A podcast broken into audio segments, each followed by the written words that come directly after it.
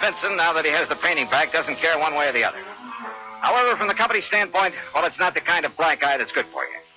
Expense account total, including incidentals and transportation back to the States, $2,341. Remarks? Well, to Vincent Price, my eternal thanks. Not only for the help on this case, but most of all because it's given me a chance to really know him. Yours truly, Johnny Dollar.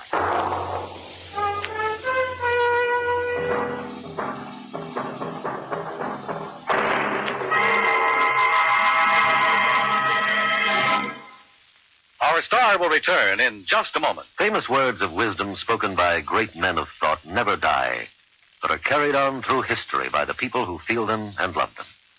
When Benjamin Franklin said, They that can give up essential liberty to obtain a little temporary safety deserve neither liberty nor safety, he was speaking for all men in all countries.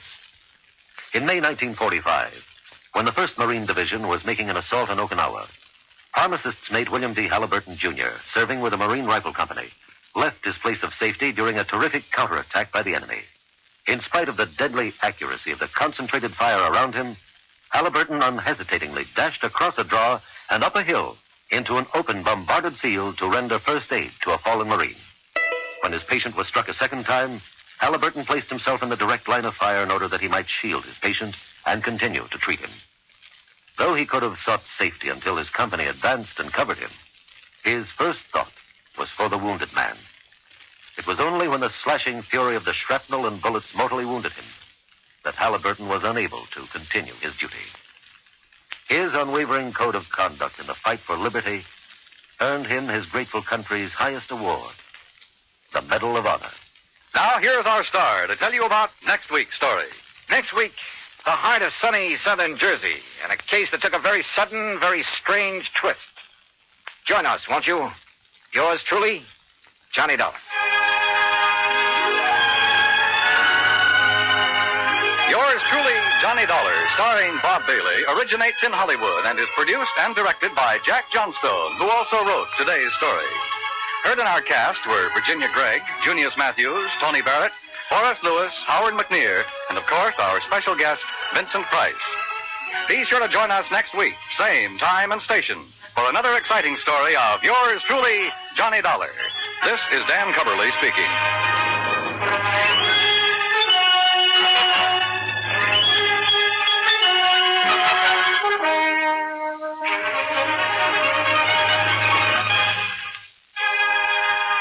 This is the United States Armed Forces Radio and Television Service.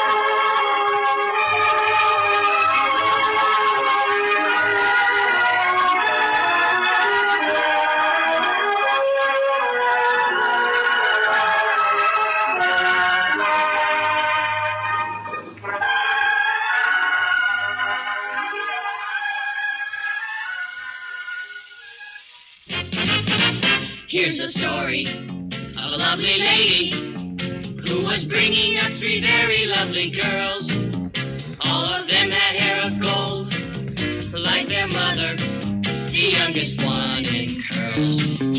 It's the story of a man named Brady who was busy with three boys of his own. They were four men living all together, yet they were all alone. Till the one day when the lady met this fellow, and they knew that it was much more than a hunt. That this group must somehow form a family. That's the way we all became the Brady Bunch. The Brady Bunch. The Brady Bunch. That's the way we became the Brady Bunch. You know that one, Patricia? Well, again, I would have to be asleep not to know that one. She's eight for eight tonight. Well, you keep giving me the answers. Well, it doesn't matter. I just want to know if you know it. Yeah, well, I do now. See? You know everything. 714-545-2071. If you want to talk to the smartest one in the whole wide world, you Here, give her you can talk to him. you can give her a call. 714-545-2071. So how you be? Ready. How you be? I'd be fine. That's good. I've got some Bob Bailey information. Now, last week I talked about Vincent Price. Bless his little heart. Yeah. He was so good. I really have always enjoyed Vincent Price. And he had a really, um, oh, I don't know, he had a lot of dimensions to his personality, Mhm. I guess is the best way to put it. He could be fun. He could be savoir-faire. He could be menacing. He he had, he was multidimensional. He was multidimensional in his acting. Mm-hmm. and he was in his personal life as well. He was a gourmet cook. Yes. He loved, um, obviously, he loved acting. Yes. He loved acting in many different capacities. Yes. He loved the work. He was an art collector, Mm-hmm.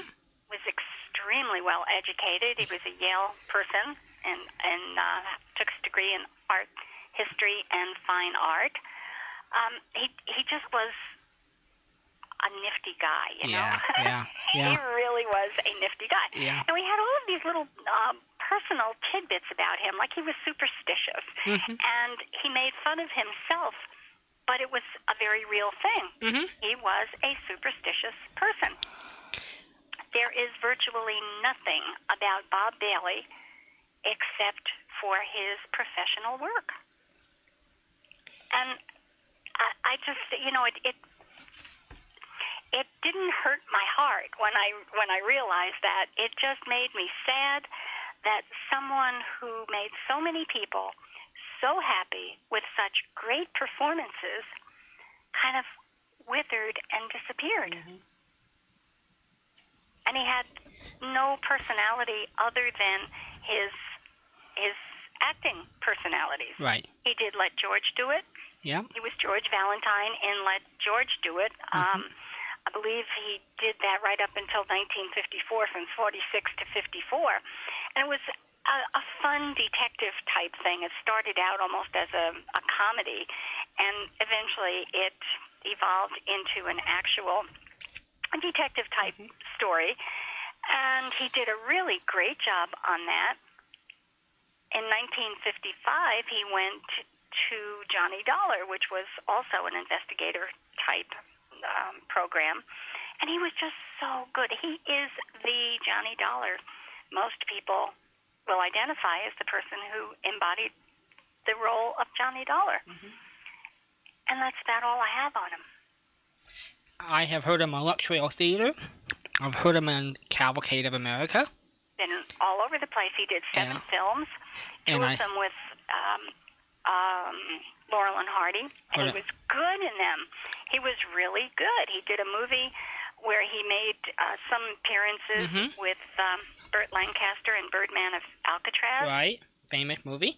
He actually tried his hand at screenwriting. Mm-hmm. um, and and he's he's in bits and pieces of all of these things, but these are are all professional credits.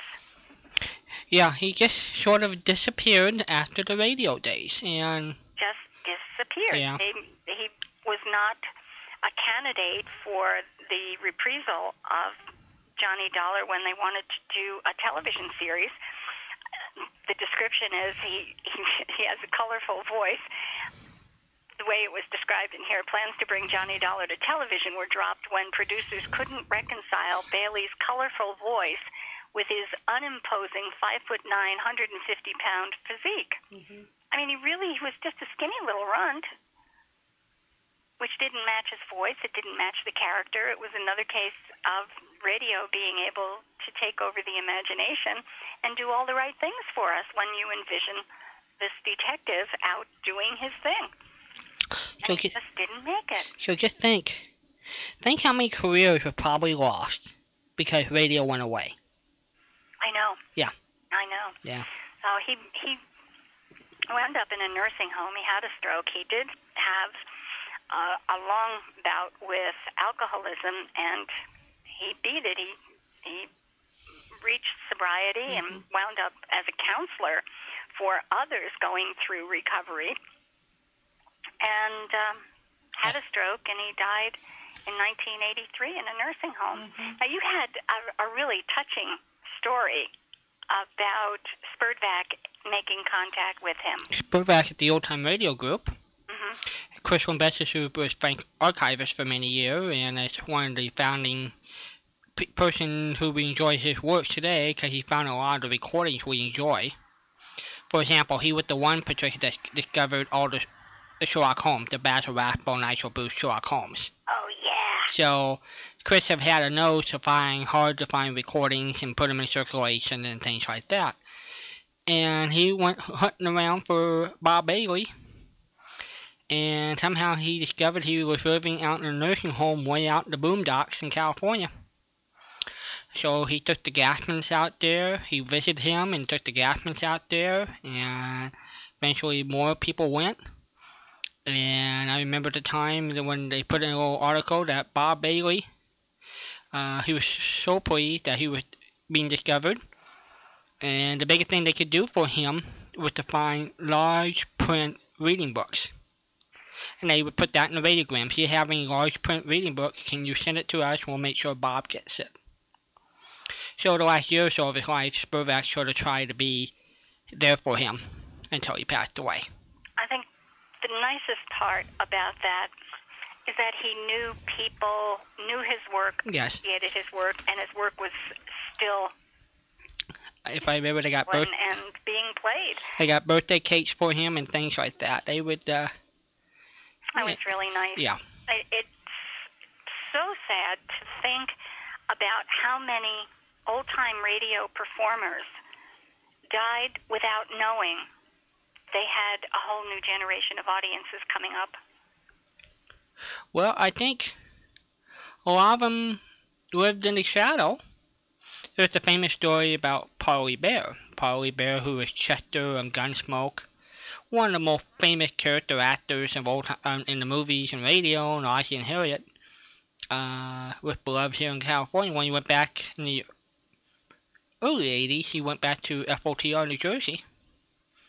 And Lee Munsix, who's an Arthur Godfrey fan, picked him up at the airport, and they were sat on a night when the banquet company they brought Polly Berry in, and he heard this this polite, and he saw the, saw all these people standing up, and he wanted to know why, and they said it's for you, Polly, and he was just amazed. He had tears running that people would love his work that he was done over 20 years ago, and And he just didn't know. he just didn't know.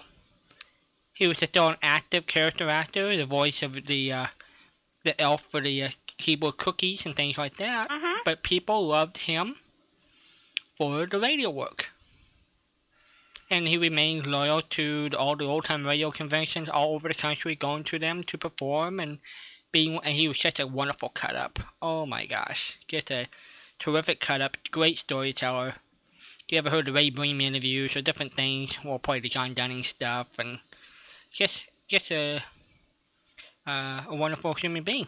And uh, but you know, people like that, Polly Bears and the Bob Baileys, the, the people loved them on radio. They they they would not recognize him in other forms of media. Yeah.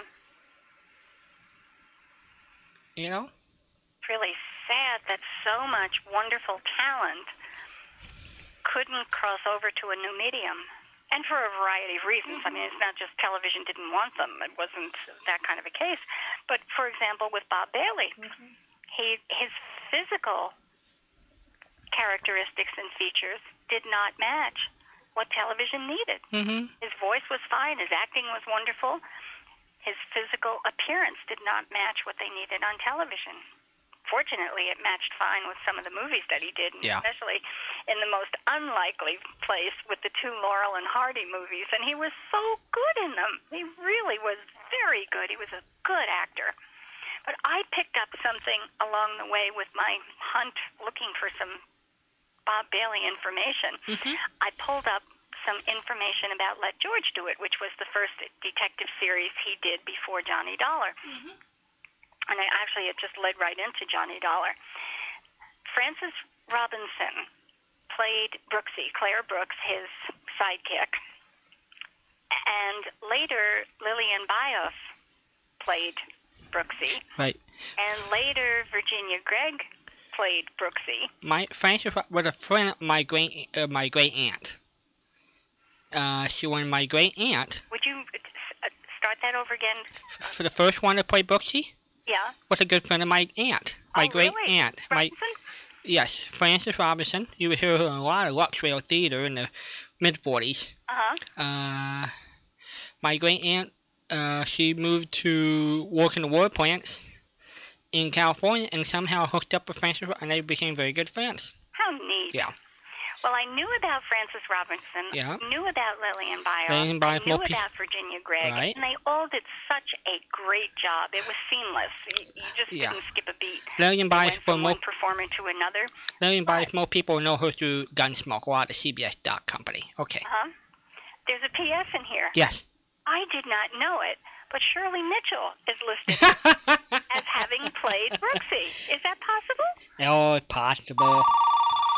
Into everything, I did not know that. I don't recall ever hearing her name in the Let George. Isn't that something? Hello there, you're on the air. Well, I enjoyed the Brady Bunch. You did? You recognize that music? Oh yeah, Oh yeah. Oh, yeah. the Brady Bunch. the Brady Bunch. You know, Patricia, y- you know, she claims she doesn't watch TV, and so far she knows all the songs tonight. It's just I'm been a. embarrassed, Rob. I sit here so self-righteous, so I don't watch a lot of television. And he's knocking off these these things. I say, wait a minute, I heard that yesterday. Wait a minute, I know that. I'm so embarrassed. I knew so many of them. How are you? I'm fine. Are you fine? Did you get your mail yesterday? I did not go to the mailbox yesterday. Shame on me. It's too big of a walk. She has to kick her pony out to get down there. No, I've been doing pretty well, but I didn't get there. Oh, okay. No, shame on me. Well, you can't get there because I'm sure there's a little package waiting for you. Oh, you're so good to me. I have a question for you. There's nothing in it. Say what? There's nothing in the package, she's saying. No, I'm, I'm having a little trouble hearing Ron tonight. There's nothing in the package. It's just got something with my name on it. Yeah, there is a package. You're so creative. I know. But there's a nice ribbon around the package. Yeah. So when you go to um, Safeway or whatever, you know, yeah, it's, you already have a package. we're too So funny. anyway, Are you that having a was good. I, I Right? want the interview. Ron, can you call back? We're having a hard time with your cell phone. Well, you know, I'll call back in about 10 minutes. Okay, Okay. give us a call back. Hi. W. There we go. Well, he- It seems like Ron's cell phone's dropping out on us. Yeah, I, uh, and once in a while it's me having the problems, but I guess it was both of us. It really Mm-hmm. was his phone. Yeah. So, Um, but anyway, I just I just thought that was an absolute hoot that there was Shirley Mitchell Yeah. and on the list. The one and only Shirley. Isn't that something? I wonder if she was an occasional fill-in. Could have been. It easily could have been. Well, I, it- I haven't listened to all of the Let George Do It, but Well- I've listened to a lot of them. I always associate Virginia Gregg mostly, but that's Virginia Gregg, yeah. Mm-hmm. yes, um, and Lillian Bioff. I know about that one. Frances Robinson, I've heard her. Yeah. Um, but by golly, when I saw Shirley Mitchell's name there, I thought, wait a minute, Doc Mowat, Doc Mayer. She was just so good that she could have pulled it off and not, not even let anybody know that she was there. that's true. I mean, she was really good. She could pick up and reproduce. I guess she still can Oh yeah, um, reproduce people's voices, yeah. She really mimic them a 100%, but do it successfully enough that it it was a seamless transition here. yep. Next time we talk to her, we'll have to ask her about let George do it. You bet. We'll ask her about that. Can I've you do been that? sure. Okay. I've been talking to her this week. We're getting her getting her s- s- airplane set for Seattle. Oh, good. She is going Yeah, up. yeah, she's Oh, gonna bless her heart. go.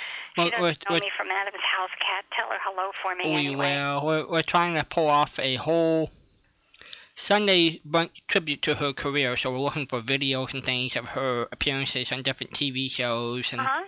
just trying to pull it all off. Get the uh, tip of the hat to our Shirley, who started in the radio when she was 13 years old on the Lone Ranger just by walking in the studio and saying, "Can I be? Can I go on the show?" Hopped on a bus. her mom didn't know. No, hot boy but from Toledo, Ohio, She whizzed. that goes to Detroit, Michigan. And it wasn't like she was running away from home. She No. was going to go back home. Yep. What It going? was a day trip. Mm-hmm. She would just wanted to show up and say, I'm ready to act. Yep. Here I am. And look what happened. Yep. Guy on the show. Ignorance really is bliss. Oh yeah. It really is bliss. It's such a, uh, a hackneyed expression, but sometimes when you don't know what's supposed to happen, you do it right Mm-hmm. for yourself. Yeah. You just do it right. Yeah. Okay, well, I have a brain teaser for Walden. Are we ready? We're ready. Uh, Okay, we're at summer camp with the Boy Scouts, Mm-hmm. and we've got a campfire. Yeah. And it's all dark and midnight, Mm. Mm-hmm. and they're telling stories. Yes. And Mark says, I've got some magic stuff. I said, What have you got? He said, I can make a prediction that in exactly one week it will not be sunny. And he was right. That's true. How could he be right? Because it was midnight at the time was exactly one week. Good. I it was I thought you would get so hung up on the on the weather, you know, because sometimes you get you have linear thinking, you know. I mean, it's logical linear thinking. You go from point A to point B, and Mhm. if nothing is at point B, you just want to see point C. I thought I'd get you on that one. Oh We're dear. very good. Oh sir. dear. You were very good. Did I get you on the Richard Crenna one too? You did. Oh, you blew me away. Ah. Oh, I God. did not think you would know that. You are so good, boy. Who would? Who? How many people know Richard Crenna's first show at age eleven? I have no idea. Uh, But One. you know, One person. you know he tried out for Henry Aldrich and didn't get it. I do remember Yeah. that. Yeah, he he was going against The Dickie. right voice for it. He yeah, he went against Dickie Jones, who got the role when Ezra Stone went off to war. And I would sure love to get Dickie Jones on. He did a lot of Western for Gene Autry. He was Pin- he was Pinocchio. He was the voice of Pinocchio in the movies. Oh, really? Yeah. Oh, what fun. Yeah. What fun. Yeah. Well, that really surprises me about Richard Crenna. Is is it possible that his voice was too recognizable after having done Oogie and No, it, could- it was all before then. it was before then? Yeah. Huh. The, the, that's when he got Oogie, but pretty quick right after that or so. Well, when did Ezra Stone leave the show? I think around 42, 43. And I think A Date with Judy really got hot around 43, 44. So probably when he didn't get Ezra Stone, uh, Henry Aldrich, he quickly got Oogie.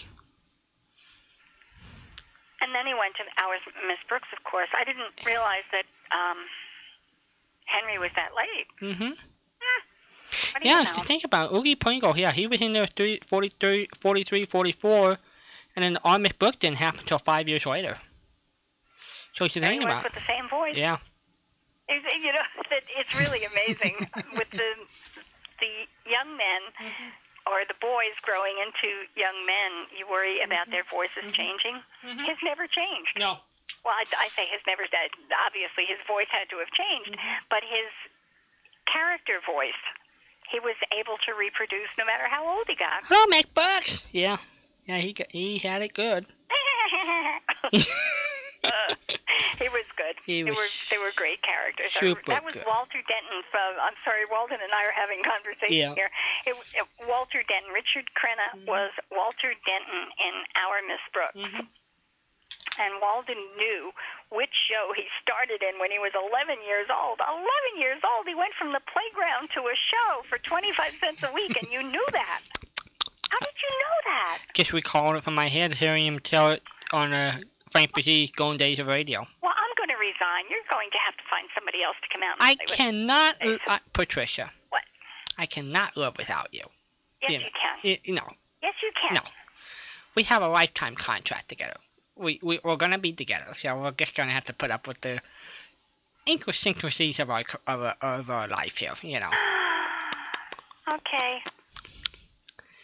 you know. okay. Okay, but you know, if you dump me for a bowl of chocolate, I understand. But you know,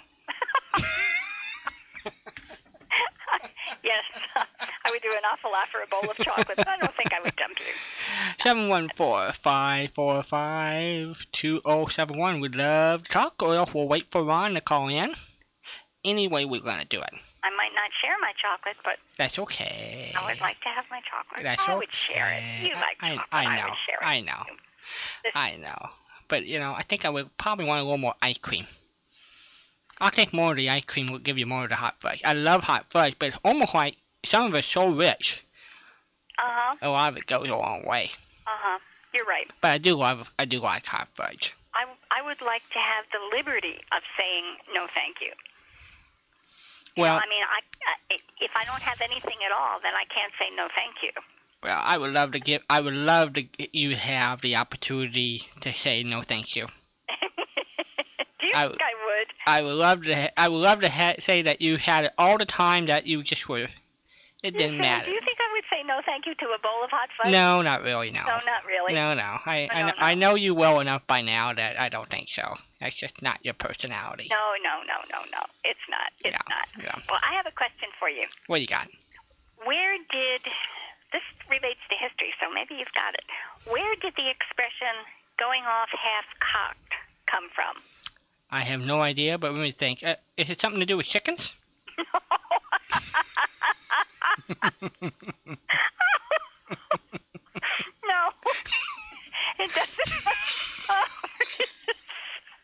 no, it doesn't have anything to do with chicken. And there's no bell on it. Oh, lordy, lordy, lordy. Oh, deliver me. we need to finish up early tonight. No, it does not have to do with chickens or roosters. Well, how do you know? I sounds good to me. Half cock? No, no, no, no, no, no. Half cocked. Going off half cocked. What if if I say, look at this, he's going off half cocked. What what does the, the expression mean? I sounds his chicken thing to me. Well then, you know better. Very smart. I know you know this. If I tell you somebody went off half cocked, what what would Well, really, I always, as a little boy, I always thought about chicken, but I guess it's something to do with a gun. well, it does have something to do with the gun. Yeah.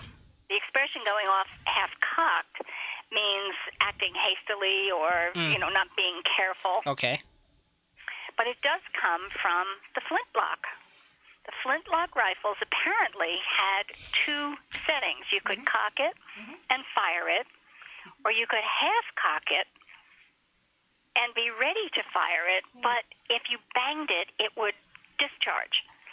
It, it, it was able to, you know, if the if the catch wasn't exactly right, it could discharge, even though it was only half cocked. It was not in the full cocked position. Wow. Interesting.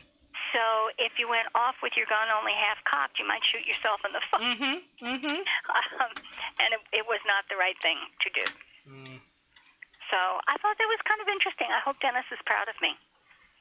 Yeah, I know. Patricia's Oh, going to school.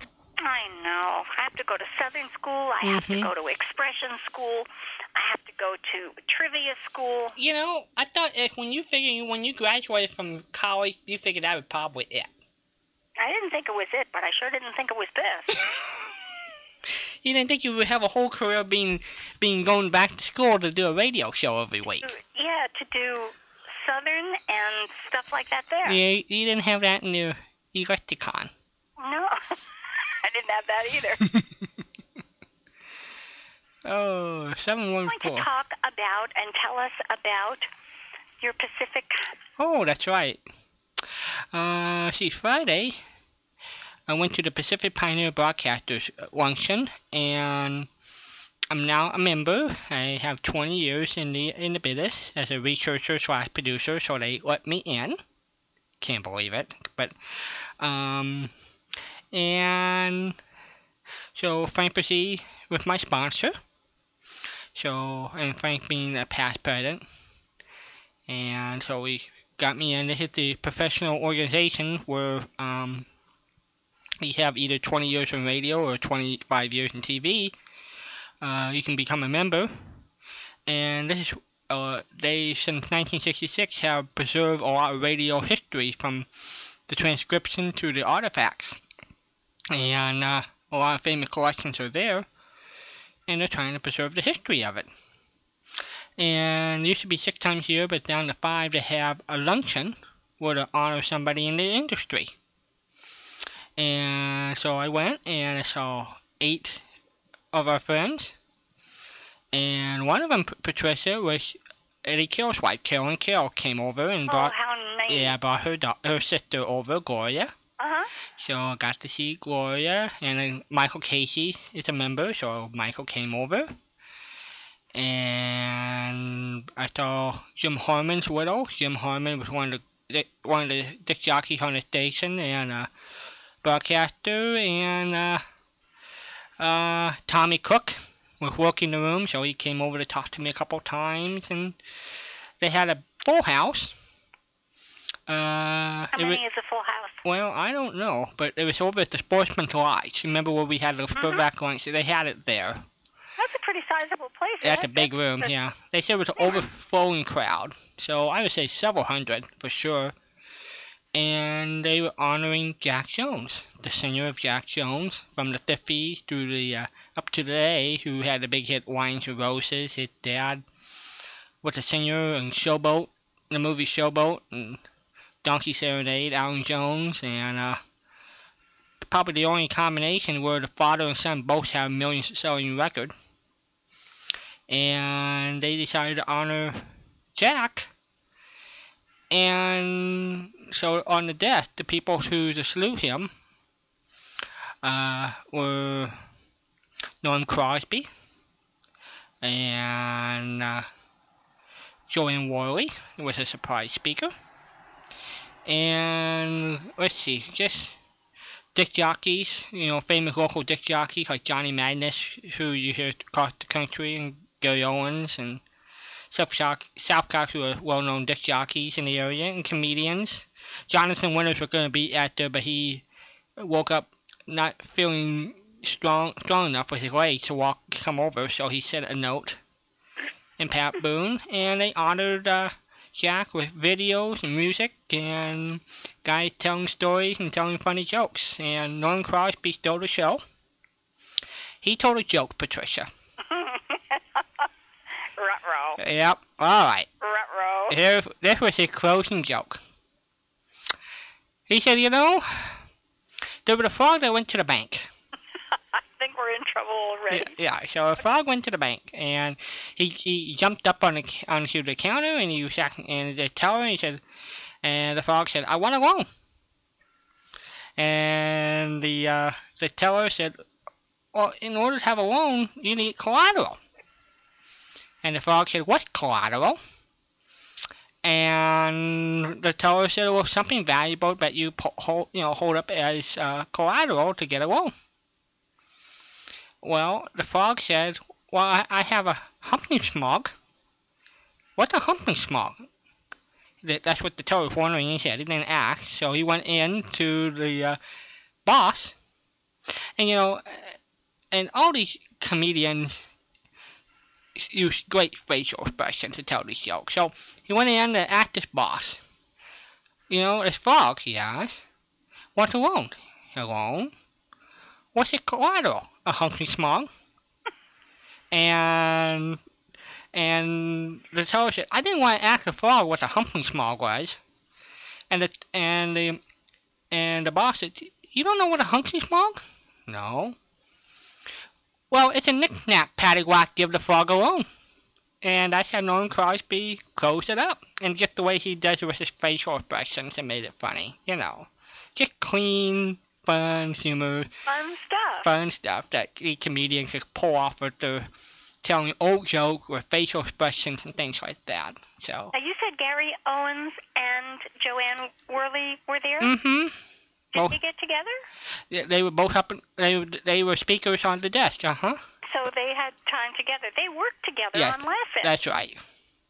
And so this is the excuse was pic- they they get together for one hour before or an hour and 15 for people get to socialize. It's an excuse for the whole industry, old show business, to get together and just catch up with each other. That is really nice. Yeah. Really nice. So this is quite an honor to be inducted. What kind of an induction ceremony? And Mm, they just c- call me up and send me a membership card and voila, I'm in. And said, go home now. No, the- my, my name will be in the it will be in the newsletter, so that that's, That's all. nice. Yeah. Were there others? Oh, yeah, there was looked like three or four others in the last couple of months at 550 membership, and so But you were the only one newbie that day? I don't know. There probably was some other newbies, but I, I don't know. But they, they did a really nice thing, Patricia. Um, they had everybody's name listed on a master chart Mhm. alphabetically, Mm-hmm. and they had them seated what table. So if you want to look for see if your friend was there, you can look at, or somebody you wanted to see, you could see look for their name and see what, it, and then you could go to them. And you knew exactly where they Uh were. huh. What a nice feature. Yeah. Boy, Oh, that's a nice way to do it. yes. Yeah. Yes, it is. That's a nice, nice way. And they, and they had two video screens going. On, you remember the stage where we had the actors do the Jack Benny show? They had a video screen on both sides. So when they were showing videos, they had them both running at the same time. Both of them? Yeah. No sound. Oh yeah, plenty of sound. I was surprised this this time they didn't have the best sound. Uh, normally, uh, the other time I went a few years ago when Jack when Frank Basie got his Diamond Circle award, um, it was great sound for Shirley Berman, but uh, they were having a little sound trouble this uh, this time around, which was a little sad, but that's okay. You had two soundtracks going at the same time? No, it was just the sound system was it, it the same sound system was up and running, in the same video, but you could hear it. Oh, It's quite- oh, okay. When you said two screens and a video on each screen, Yeah. I'm thinking, my gosh, I mean that's that's that's the kind of stuff that would make you fall over. But no, but it'd be the same picture on both screens. Got it. Yeah. Okay. Yeah, All right. Well, that makes a whole lot of sense. yeah. What, what kind of videos were they running? Just uh, highlights of Jack singing careers in different concerts. Oh, how nice. Yeah. Yeah. Now you said father and son. Mhm. Who's who's who? Well, Jack Jones is the son, and his dad was Alan Jones of the 30s and 40s. His dad was a singer in movies, and his mom was a was a movie actress of the 30s. Wow. And so his dad had a hit song in 1930 called Donkey Serenade. I- I'm telling you the truth. Yeah, if you pop it up, you can see Donkey Serenade, sung by Alan Jones. Well, I'll believe you. And he was the star of the film in 36 of Showboat Okay. when they first did it. But, you know, most people know the ones in the 50s was Ava Gardner and Katherine Grayson, but they did it 17 years earlier with Irene Dunn and Jack Jones, I mean, Alan Jones. So, so that was it there. You had a busy day. Had a busy day. We did a show. Wa- Drove all the way out there, drove all the way home, and Now you mentioned Carolyn Carroll. Yeah. And I think the folks will remember you're talking about Eddie Carroll, who Right. died about a year and a half, a year and a half ago, one year ago. one year. Seems like forever. Yeah, no, I think it was a year ago last April, so we're about 13 months or so. Okay, so we're moving Yeah. moving past that. Mhm. And Eddie was the quintessential replacement for Jack Benny. Right. If you watched him and Mhm. listened to him, you would swear you were listening to Jack Benny. And he was also and uh, Eddie died about a year ago, and his wife was there, and that's the one um, Malden was referring to. That's right. Hello there, you're on the air. Okay, now I'm on my regular phone. there Gotcha, but- we go. I I, think you know should- who this is. Yeah, I think you should hang up and call on the other one. Yeah, right. you know, one thing about cell phones, it, it has its good points, but it sure has some problems with drop-offs and Well, normally your cell phone's been really good. It was, this time it was just a bad, I don't know. a bad. I- But normally when you call, we always get you really good. But that time it, it was just dropping out. Yeah, I just don't know. Hey, listen, um, talking about Jack Jones and Alan Jones. Yeah. Jack Jones had some great hits like Roses and Lollipop and Wine and Lovers and, Yep. and uh, um, he, I mean, he really sang some nice songs. He is still working today. Yeah, and he has a real. And Alan Jones is no fluke either. No. He was in his time and day. He was very good. That's right. And that Donkey Serenade, had, he had a lot of mileage on that song. That's You true. know, really, they they played it a lot. That's true. Yeah, and all the donkeys showed up too. And Walking around with the pony? there you go. You ever rode a you ever rode a mule or a donkey?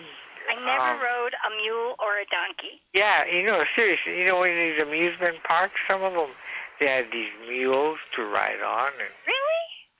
Yeah, I actually rode one. And then um, on the island of Molokai, they have a trail to go to the. Well, they don't have.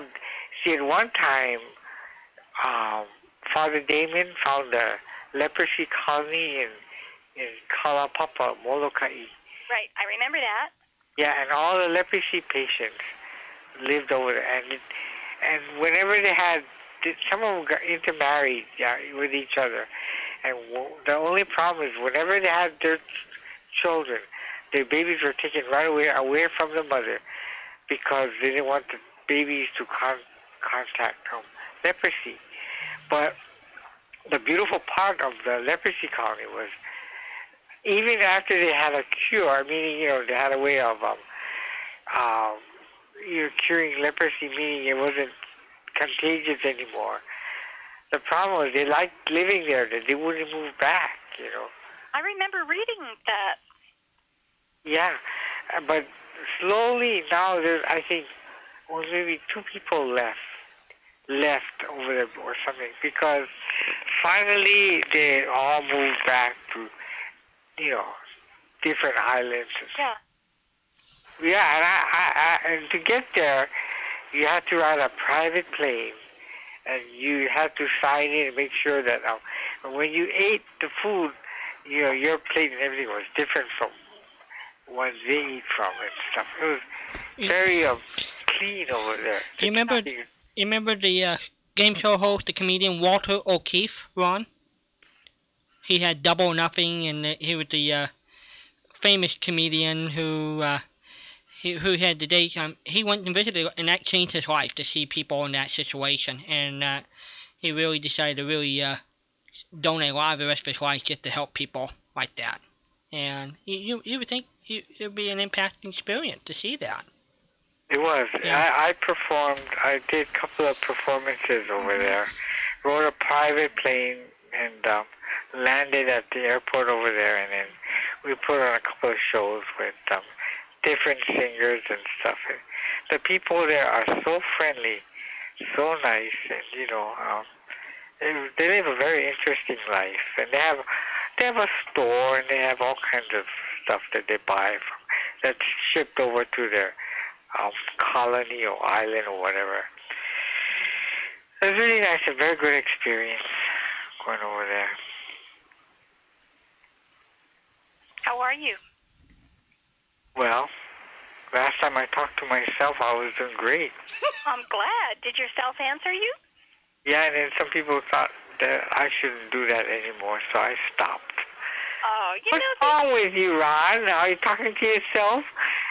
sure. Yeah, because whenever I talk to myself, I agree. I'm I'm friendly. Yeah. And I got no disagreement, Nobody argues. and I'm the boss and everything else. Yeah. I, yeah, I don't argue with me either. That's right. Oh, Yeah. I, I in the mail you got GI Journal. You ever heard of GI Journal? I'm stretching my brain.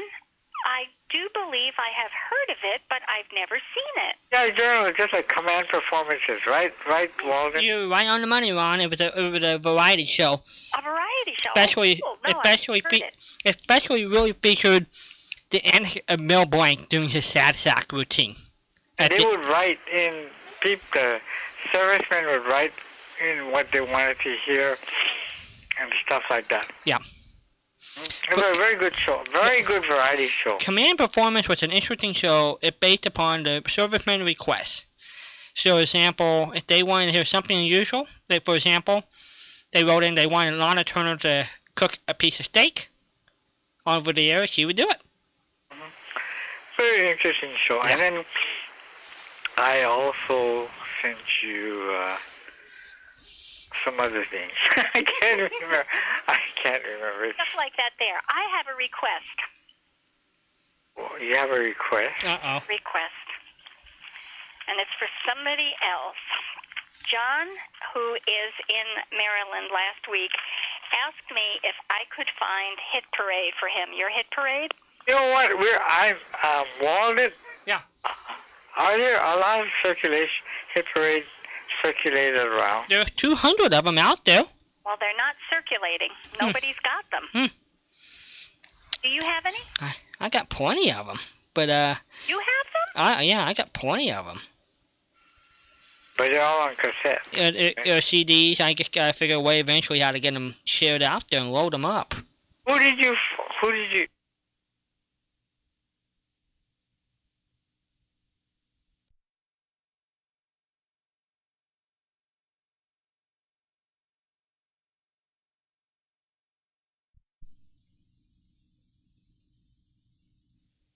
Where you could pay $12 an hour, I would buy some. It would have my, Twelve dollars an oh, hour. yeah, back in the 70s and 80s, yeah. No. Oh, yeah. Six dollars a show. It was well worth it 'cause that uh, J.D. Golden had him had him. She, wa- you know, if you want something, you pay for it. And so I would buy them. Um, and then uh, Spurback had them for you know you could rent. And then uh, there were specialty guys in the in the hobby like Ori Kleiner up in Redmond Wa- that he would have a catalog and a lot of it would be music. Um, And- Bob, uh, Bob Bro has uh, um, told me about this guy uh, that he does another show with. Uh, oh, what's his name? You talked to me. He lives in California also. Gary Gary Hanegas? Joey Hindegas and Don Aston, th- both of those guys have the biggest collection. And uh, if you if you go to Crab Apple Sound, their website, they got a ton of your hit parades. And Apple. yeah, Crab Apple Sound. Okay. And so they're out there, but the best sounding uh, right now, I would say, go to Joey Hindegas would be have the best sound. But uh, I have quite a few, and especially because I know a lot of singers. Um, I would have to get them for them. Like you know, I, I work for the Sinatra family, so Frank did a lot of them, so I would get my hands on them for them. And I knew Bill Davis, who sang with Sinatra, and so I've had reason to go looking for them. Yeah, and so you remember I s- so long for a while, it's What- been a song. so long to your for- hit parade, Yep. and the tunes that you picked to be played or something. they always end up with that song, Oh right? yeah. Yeah. Yeah, I mean, I knew Gis- I knew Giselle McKenzie and There you go. Russell Arm is the last one of the TV shows who's still with us, and uh, B Wayne is still with us from the radio days. So It wasn't Giselle McKenzie that played violin. yes, she had That's per- good. she, she had perfect pitch. And one time when Jack Benny was in London, no, yeah, he was in London, but Giselle was in New York. Uh-huh. He called Giselle long distance, and she said, Giselle, yes, Jack, can you hit an A? Can I hit an A? She sent an A, and he hung up. And she lost it. She called Jack, Jack, why? D- Do you want me? And he said, well, it would get cheaper for me to call you, that way I could tune my violin and get uh, a tuner in here. Sounds good to me. Yeah. but Giselle McKenzie... Um, oh, there you go. Giselle McKenzie and Joe Stafford are two of the singers I know that have perfect pitch. And Kate Oh, yes. But she made an album with her husband Yes. where she sang flat. Yep. Oh, it was sharp or flat. Well, it was funny. Don't- Jonathan and Darlene Edwards. There you go. Many of them. Kate Smith was the third who had Perfect pitch. Wow. Remarkable lady. Um, the, the sad news is Crab Apple Sound has been closed since last February. kidding. No kidding. Wow. Well, if you go to Jerry Hindick's site, uh, o- OTRsite.com. You know what I bet, Patricia? What? Drop a note to Larry Gassman, Yeah. and he'll put them up for you to download. no joke. Yeah. Cool. Oh, that's nice. Write it down, Patricia. well, I'm gonna help him. I'm gonna help Patricia. That way we can get a few. We can get a few up there. So ask Larry, could you Write help? it down, Patricia. Whatever he told you. Uh, Oh yeah, I can do that. Yeah, so drop where you know, see if he, if he can help you find some your hip, and he'll have access to them. you know what? You know what? I finally bought myself, Walden. Uh, you I bought paid you, 102 bucks. you bought a car. No, to Hundred buy dollars. to buy a money change. You know, currency. Yes. You slip the currency in the thing, and it tells you what the bill is. Five, twenty. Ah, Right. how cool. Did you bo- you know did you ever have friends? And I never did this. And I think it's crazy to do this. Blind friends that could they could tell you the diff- what different dollar bills were by the taste of the ink. The taste of the ink. Yes. I think so. No. Yeah. Yeah. And actually, I knew a guy that could do it. He was serious. Yes. I mean, you, to me, you- you're, you're playing with dynamite considering both of how much grams of cocaine are on dollar bills all over the world. Oh, really? I better start licking my tongue. Get some germs. Yeah, Blech. yeah, Right, it's not too healthy. no. But both ways, you can tell the different by the taste of the ink. Yeah, but did you buy yourself a currency uh, thingy? Uh-uh, no, not, not yet. I just, is it like a scanner kind of thing? You just stick it in and it'll just, and you like a No, scan. no, one A battery and a triple A battery, and you just stick the money inside, and it'll, you press a button, it'll tell you five, ten, Mhm. twenty, and then I tried a two dollar bill just out of curiosity. Yep, how do you It, do? did that, it did that too.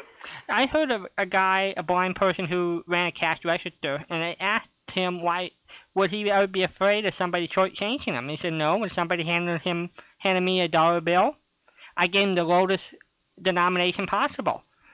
So if they squawked about it, then I knew I gave I w- then I figured I was okay. I get would make correction then. Yeah. that, was, that was very smart. Uh-huh. Yeah. That was very good. Well, uh, what's on the agenda for tomorrow night? Right at the top of the show, I have a friend of mine, Dave Siegel, who's written a, b- a book about uh, interviews, radio interviews. We talked for the top of the show about his latest book, about uh, with Bearman and all the famous people he interviewed, and where a lot of the interviews are. We'll play, uh, we'll see after Dr. Mike, and then we'll feature another Ray Bream interview. Haven't decided which one yet, and we'll just put stuff together as we go. So, Uh, we'll Put just see. together things while you go. Now, that's Uh huh. pretty cool, you know.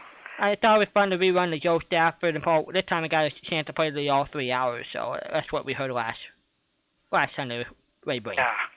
Bill Stafford is really cool. Oh yeah. yeah. yeah.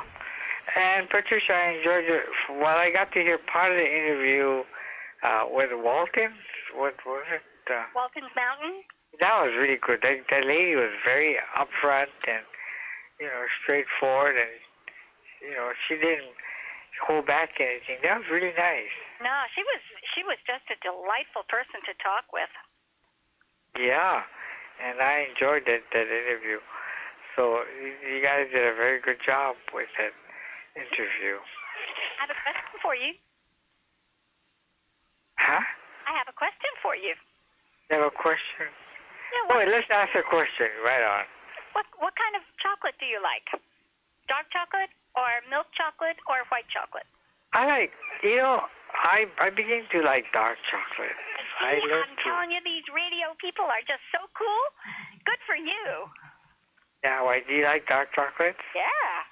Yeah. I heard you guys talking about fudge, fudge and stuff. I like hot fudge sundaes. Yeah. Always, Oh, it's, yeah, That's they're good. very enjoyable. tell you about dark chocolate. Dark chocolate, there only about 15, 10 to 15 percent of the people in the whole wide world like dark chocolate. So we're very special. Oh boy, yeah, yes we are. Like I'm glad we're very special. well, I'm I'm not even finished yet. You're even more special because people who like dark chocolate are sensuous. Oh, oh, well then, I'm, I'm very special. Yeah, see, you like that. I got all excited. I know. I'm really excited. Thank you. All right. I got labeled. I know. Good. Oh, yeah. I know. So bad. Well, now that we've gotten past, would you like would you like a trivia question? Let's try a trivia question just for fun. Trivia question. I have. By the way, uh, Patricia, I really am enjoying Judy Canova. You know, she is wonderful. glad. And I got Judy Canova. I am so glad. She, you know, you've got so many likes. You really enjoy a, a huge range of radio shows and performers. You really get a lot out of them. You know what we should? Uh, you, you ever heard of program? You are the. Is it Walden? You are there. hmm Yeah, you are there. You bet. That's a good program. It's a great program. I may even have some of them. Do I have any of them, Walden? You should, I'm, I'm pretty um, sure I have them. because I my mom hacking, so I, uh, Jerry gave her uh, 14 CD, s- 7 CD, 14 shows of strictly about American history. yeah, that's a good show. It's you a know. great show. There's some great interviews with different people and talking about their lives and stuff, and it was very informative. Yeah, I'll see if I can. you are there. I'll, I'll see if I have them, Ron. And if I do, you've got them. Oh, thank But he you. has got he got to answer a trivia question first. You know, but he'll be That's good. right. Yeah, I should answer a trivia I question. know. Yeah, I, you should ask. Why don't I answer the? qu- Why don't I answer the question before you ask? there you go. Okay. it? Okay. no, go ahead. Ask me the question. Waiting. I'm waiting. Oh, for the answer? no, seriously, ask me the question. All right, I've got a whole bunch of questions here. You want a hard one? Yeah, well, let's make it a medium Okay. hard. Fibber Mc- Fibber McGee and Molly had two spin-offs. One was What? The Great Gildersleeve. What was the other one? Who what? Spin-off. A spin-off show? Oh, oh yes, fair shows. Great Gildersleeve was one. That's right. Um, wait a minute. I should know the other one. I know. I should because I know. the Great Gildersleeve was one of them. Hey, that's a good question. That really is a good question. I know it. What was the other one? Tell me. I'm, Oh, now see, now you're going to get all upset if I don't tell you, huh? yeah, tell me. All right, the second one was Beulah That's right. with Marlon Hurt. Beulah. However, She had her own show, right? right, it didn't last very long because Marlon died. Who died? Marlon died very shortly after the show began. Oh, yeah. He died very young. Beulah was like the housekeeper, right? Uh huh. Yeah. That's Yeah. right. And Somebody Oh, bowled the Beulah. Beulah. Mm-hmm. Somebody Yeah, ball for yeah. Beulah. yeah, that one. Okay, so now you have to answer a different question. Let me see here. Don't go away. Let's see. Um, all right, here's another hard one. Which branch of the armed services did Mayor Latrivia join during World War II? Was it the army? No. Let's see.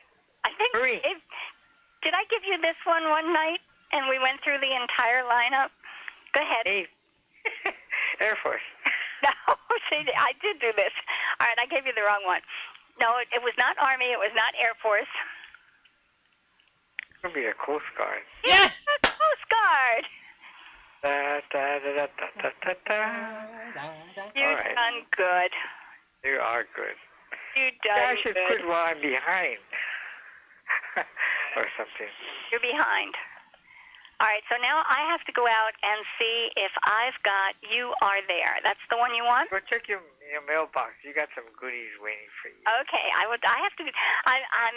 I cross my heart. I will be out there tomorrow digging through my mailbox. And Grand Central Station is one of them. Oh, hooray, hooray! And I pulled out the Damon Runyon. And we'll, Hey. and Walden and I are going to teach you how to love the railroad hour. Patricia's You're gonna be. You're gonna love the music and We know Patricia loves music because she got every single song I played correct tonight. Just been amazing. she loves.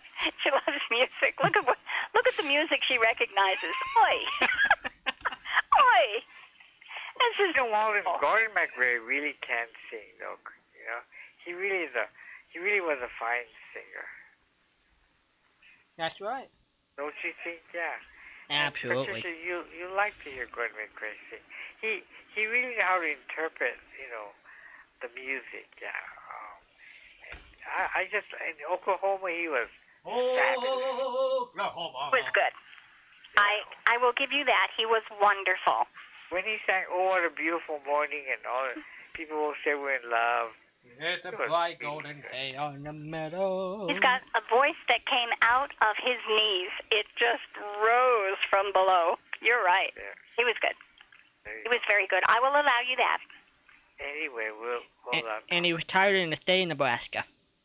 Huh? He retired and lived in the state of Nebraska after his show business days. Oh, he retired to the state of Nebraska? Mm-hmm. Really? Yep. That's a peculiar place. I mean, Why I don't would mean you- that that's right. Why negatively, but would I mean, it's you wanna not at the top of the retirement list. Oh. Was there something special? I don't know, but that's what he tied. 'cause I have football. I have uh, football games where I record that he was used to go back and sing the national anthem for him, and retired and passed away there. Wow. Well, you know, I mean, it's beautiful country. There are parts of Kansas and Nebraska and I mean, just all of the Midwest states Mhm. that are so beautiful. Mhm. You can have still have privacy there without losing touch with the rest of the world. So, you know, it's not it, it doesn't make me wonder why he was there. It just isn't the state I would have chosen for a retirement state. Yeah. Why not Hawaii? Yeah. That's it. Now, Mm-hmm. if he retired in Hawaii, now that would have been. Oh, you would see a lot of people just climbing over him, wanting him to sing and put on some appearances. Which could be why he retired to Nebraska. There you go. Yeah. Mm-hmm. I hadn't thought about that. Well, you two have a good weekend, and Patricia, check your mailbox and email me. Let me know how you like what, what we sent. Okay, Ron. Thank you so much. We'll talk to you next week. And you guys take care. You Okay, too. bye bye. Bye bye. There we go. And that was Ron from Hawaii. You bet. Our friend. He is just so much fun to talk to. We got good friends. Yep. Yep. We have to figure out how to get to Hawaii. The place would never be the same. That's true. We'll make it somehow. I mean, we'll make it, but what are we going to do to the poor state? We'll we'll we'll bring it class and culture. no, no, no. Go ahead. Say that again. We'll bring it class and culture. Oh, I'll never make a New Yorker out of you. And I know. I'm got the Class Midwestern and culture. class and culture. Culture. Culture. Culture. I don't know if I can get that hard. What what would you call it? culture? Like a sneeze. Culture. culture. See? I knew you Culture. could do it. I knew you could do it. Okay, I You- have some radio slang terms. I have another song for you too. Oh, good. Okay, well, you go first. Think you know this one?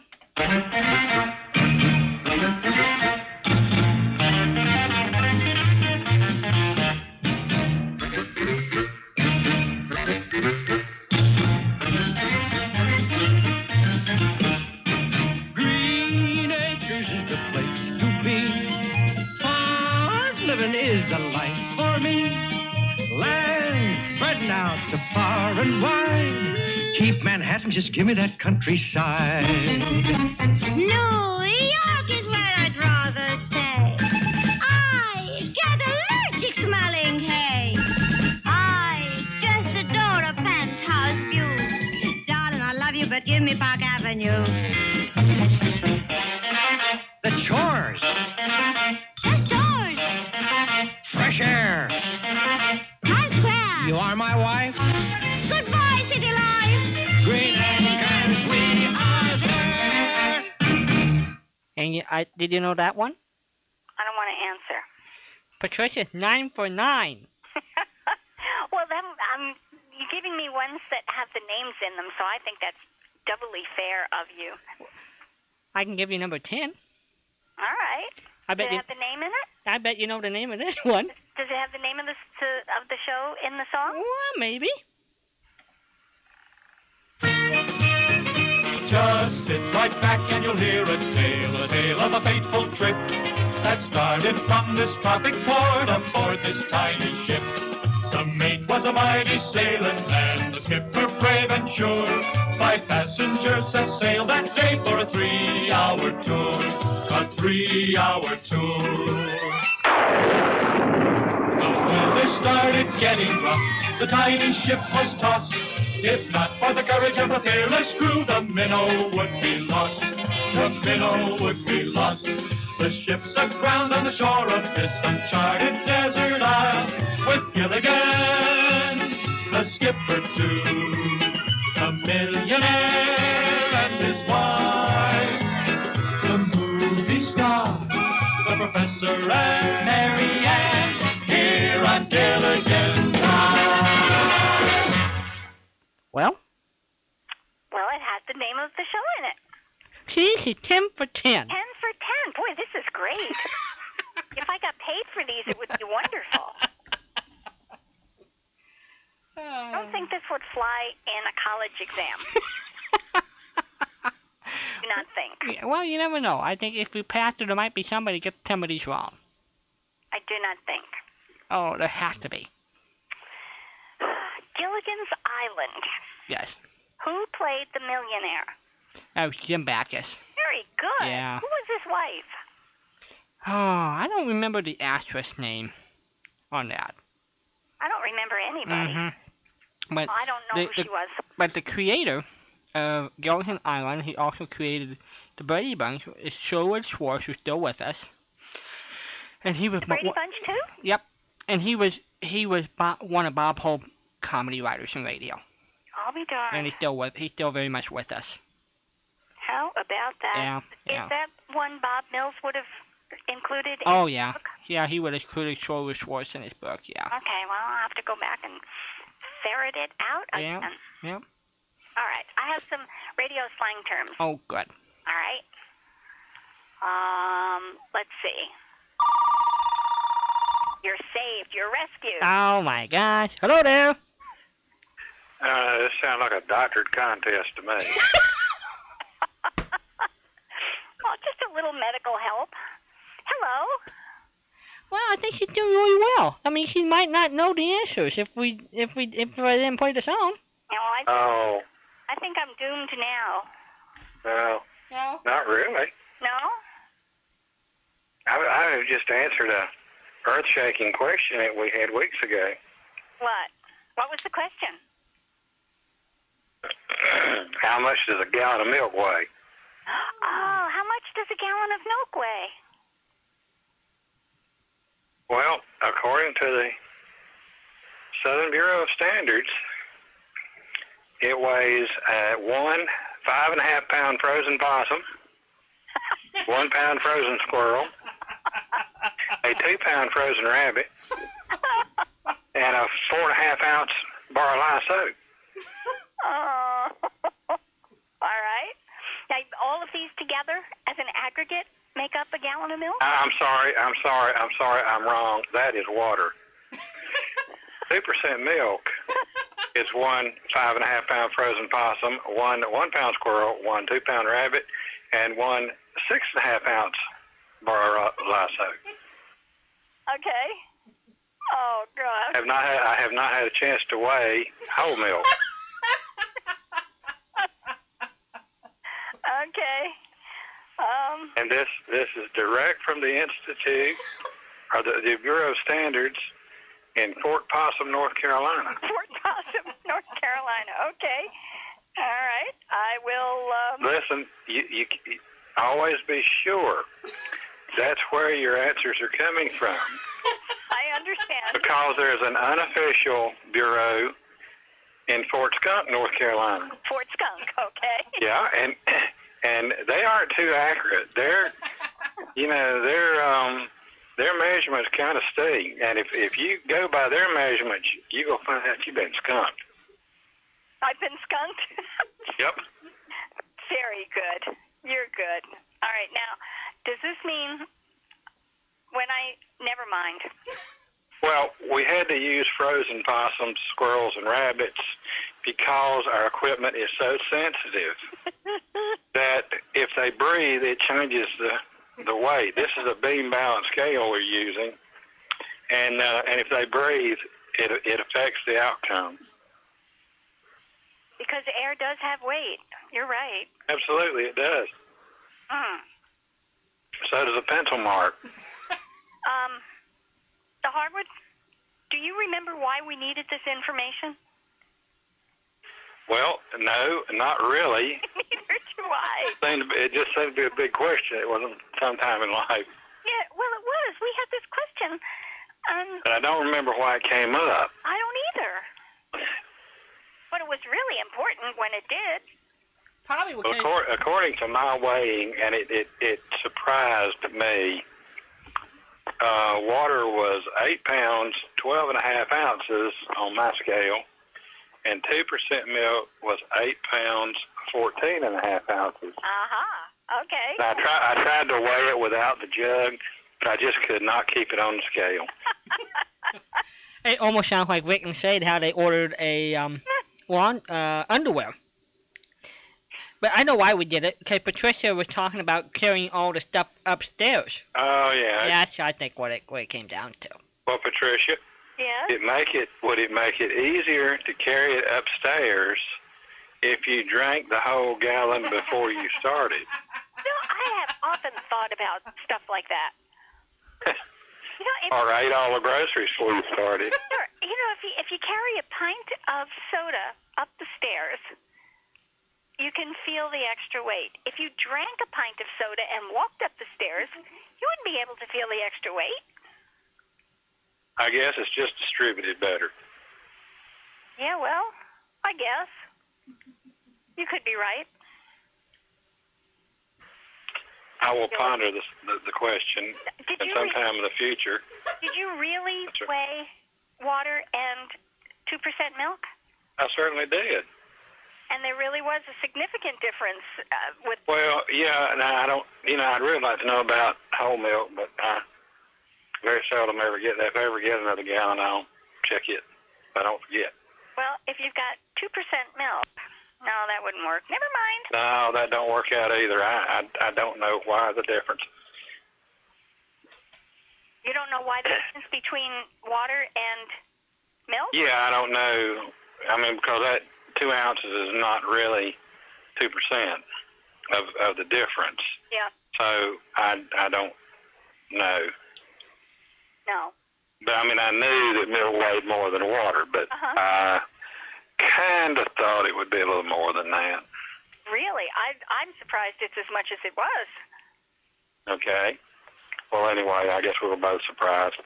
Yeah. But I had always been told that water weighed seven and a half pounds, but I have never weighed it. And I tried weighing an empty container, you know, an empty plastic jug, but it was so light that my scale wouldn't do but a half an ounce and it wouldn't register, so I figured it wasn't significant. Not significant. Okay, so when I haul a couple of gallons of stuff upstairs, it really is heavy. It certainly is. Well, thank you. Do you feel sorry for me? I, I do. That's that's why I tell you to get one of those uh, luggage things with uh, three wheels on each side. It would help you tremendously. I- I mean, they actually work. I bought a watermelon this week.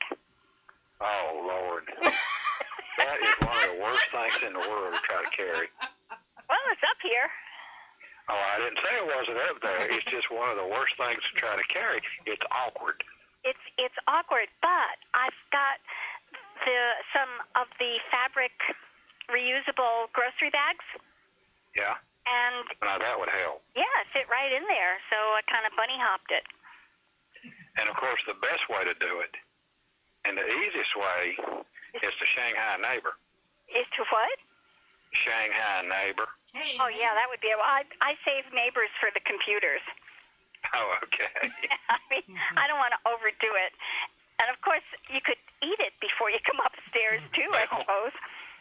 But that would take. year, years and years ago, there was a, a joke about a guy come out of the um, general store and had a great big watermelon laying on the on the uh, porch, and two or three little boys standing around there, and he said, um, "I'll give any any one of you a dollar if you could eat that whole watermelon." And one of them said, Well, can you wait a few minutes? I run to the house. He said, Yeah, I'm not going anywhere. I'll just, I'll wait.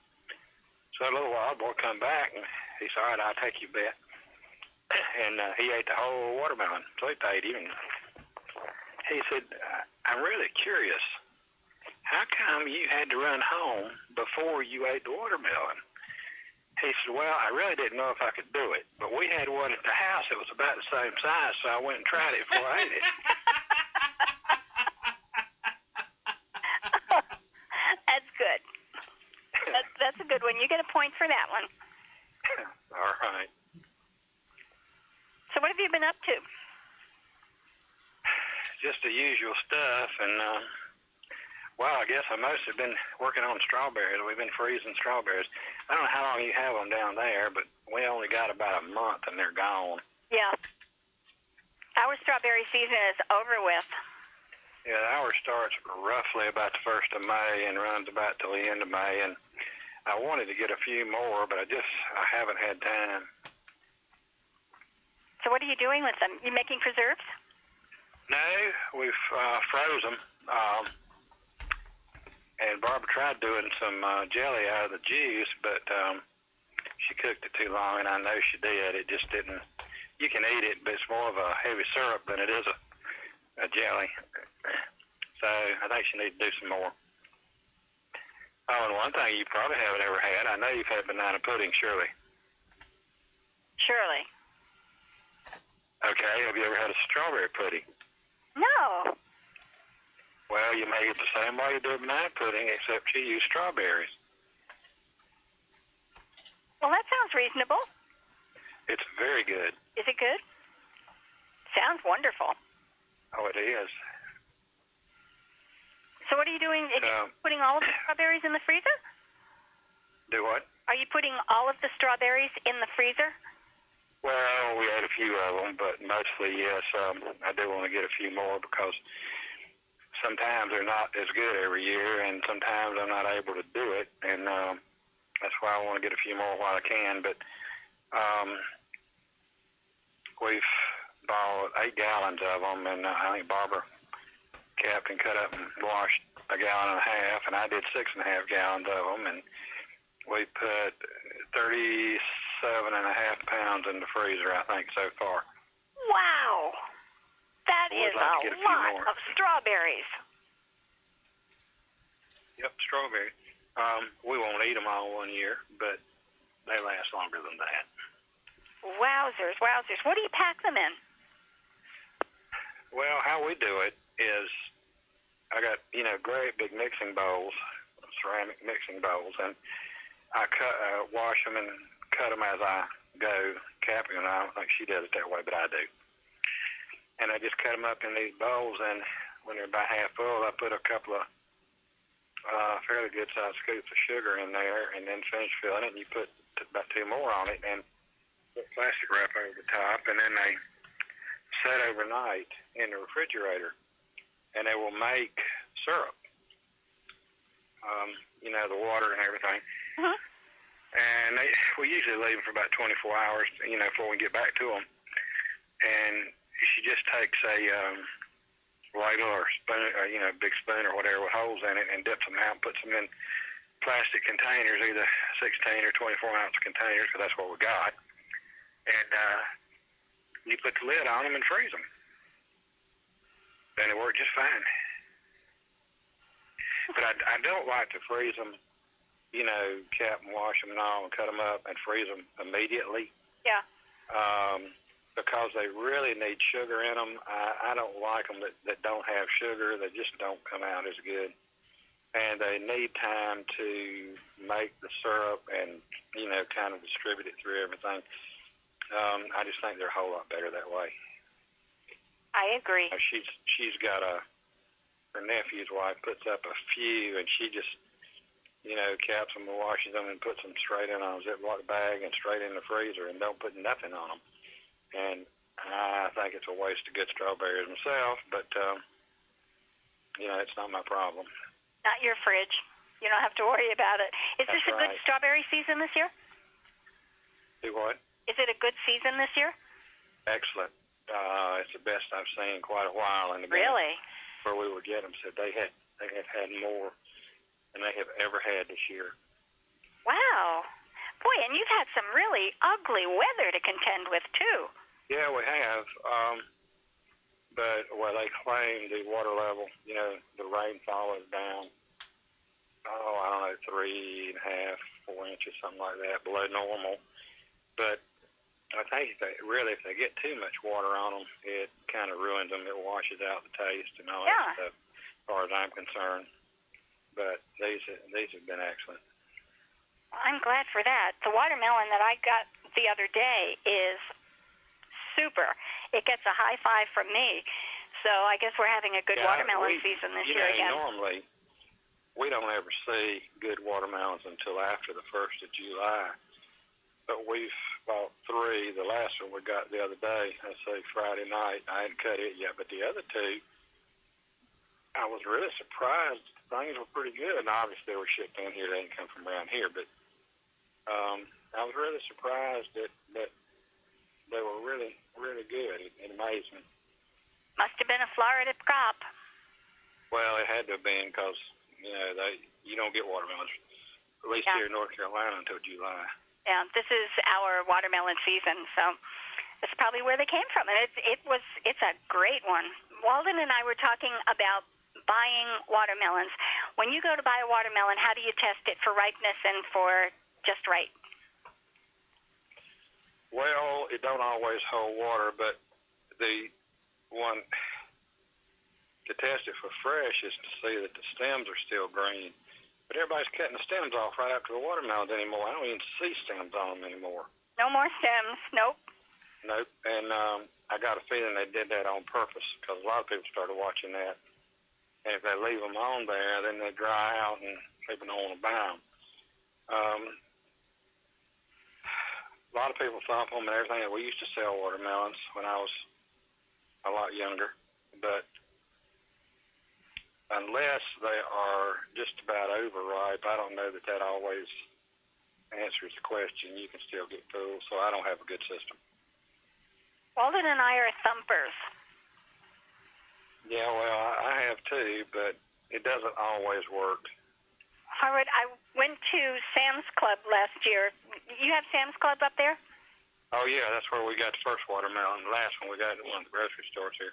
Oh, boy, I don't know where they get their melons from, but I don't think you can buy a bad one in Sam's. Anyway, Um, here, I have, but it wasn't this year.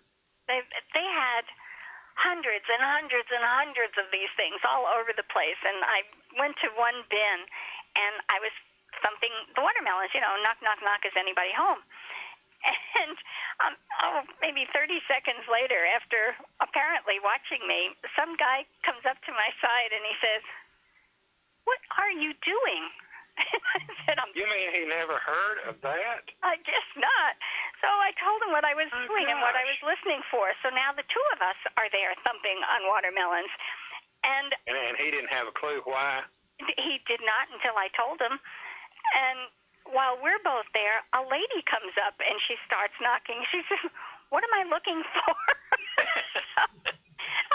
Should have told her to see if somebody knocked back. yeah, right, right. But that poor guy, he was just so cute. He said, "What are you doing?"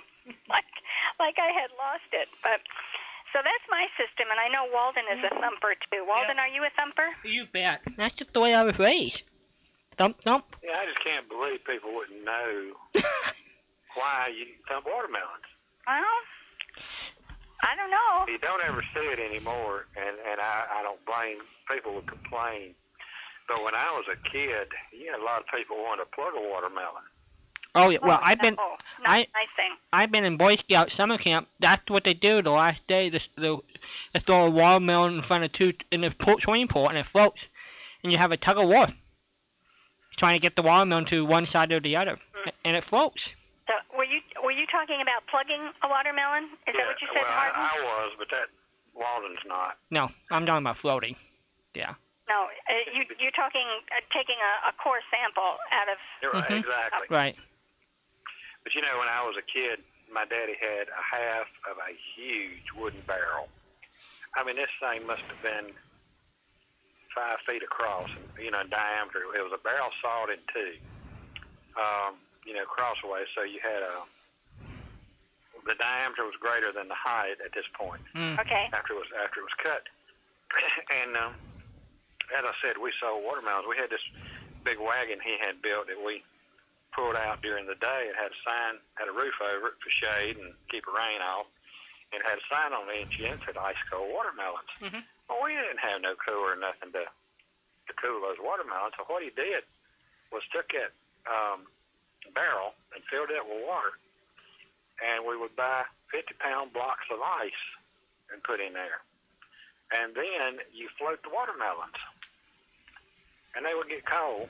Of course, they, they would all be at the top, and you'd have several there, and you know whoever pick out the one they wanted, and you take it out. And then you know, when you get two or three out of it, you put it into the remora. And so you didn't have to have the whole barrel full because, like I said, the, the watermelons will float, and no matter how big the barrel is, it's still going to float. So um, you just had a lot of cold water to, to get them cold.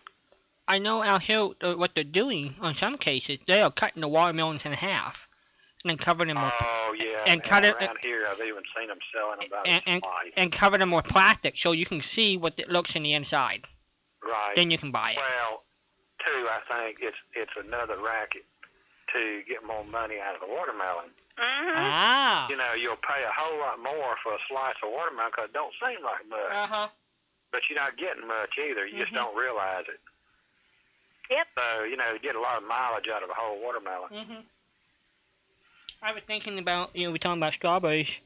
Uh, we wo- my mom worked for the Irvine Company, which was the major agriculture parts in my my country, and they would allow us they would allow the employee and the family after the crops to go pick.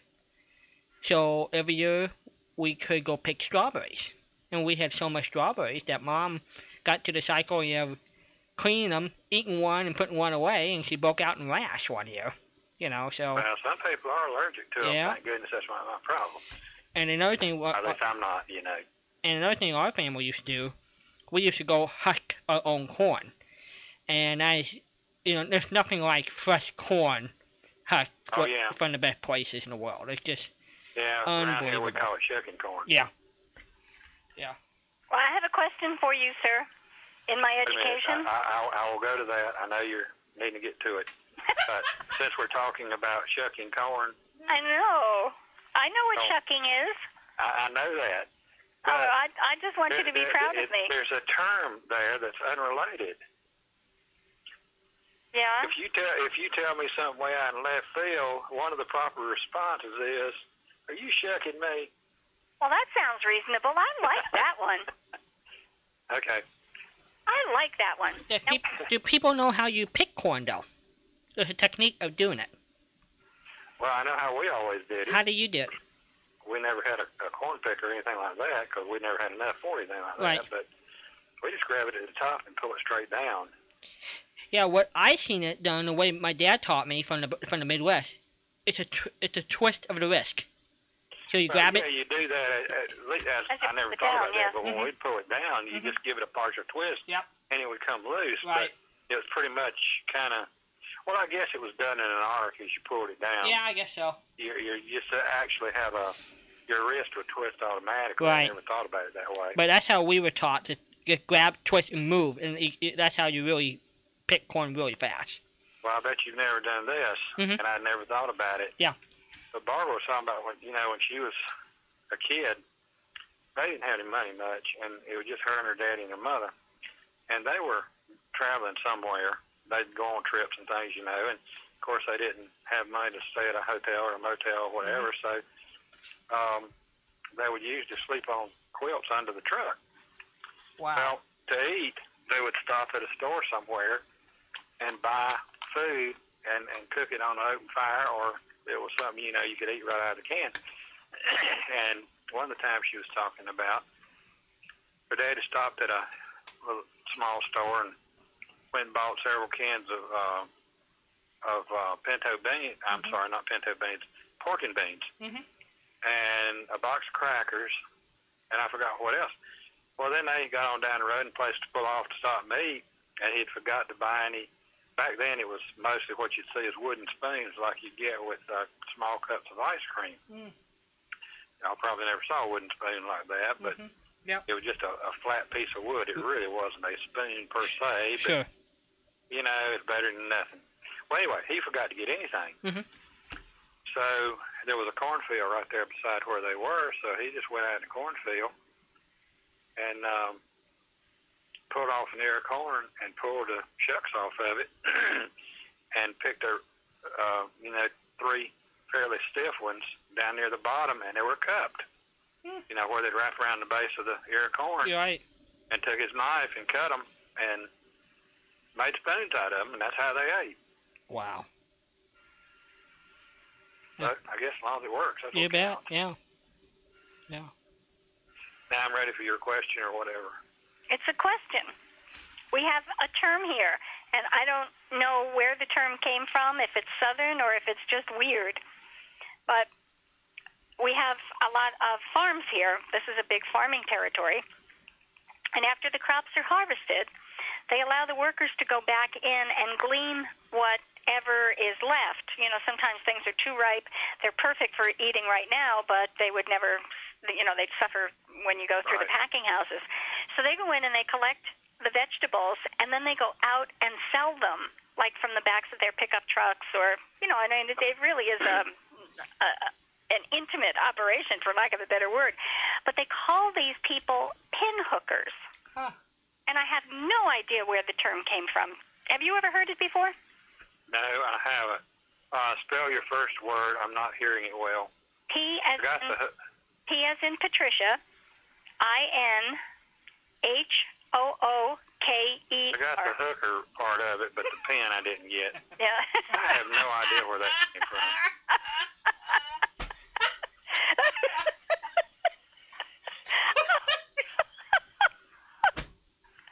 Oh, I'm not gonna speculate on any of this. Okay. Oh, you are good. You are good. I have never I had never heard the term before I came here. And I never lived in farm country either, so Well, I have, and I have never heard it here. Uh, it must be a local thing. I'll bet you. I'll bet you you won't find it in the dictionary either. um no, that's really interesting. You two guys keep talking and I'll let you know what I find.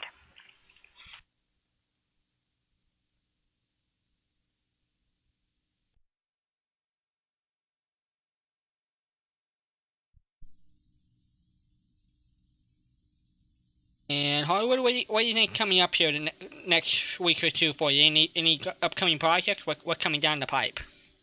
Yeah, just work, I guess. Uh-huh. I got to go back to the doctor about my back and let them decide whether they did him good or not. Mm. And they only half did good, but we'll see what goes next. And I got to go to Conover this week. We got to look at a sewing machine, a new sewing machine, and make sure it works properly before we pay them for it.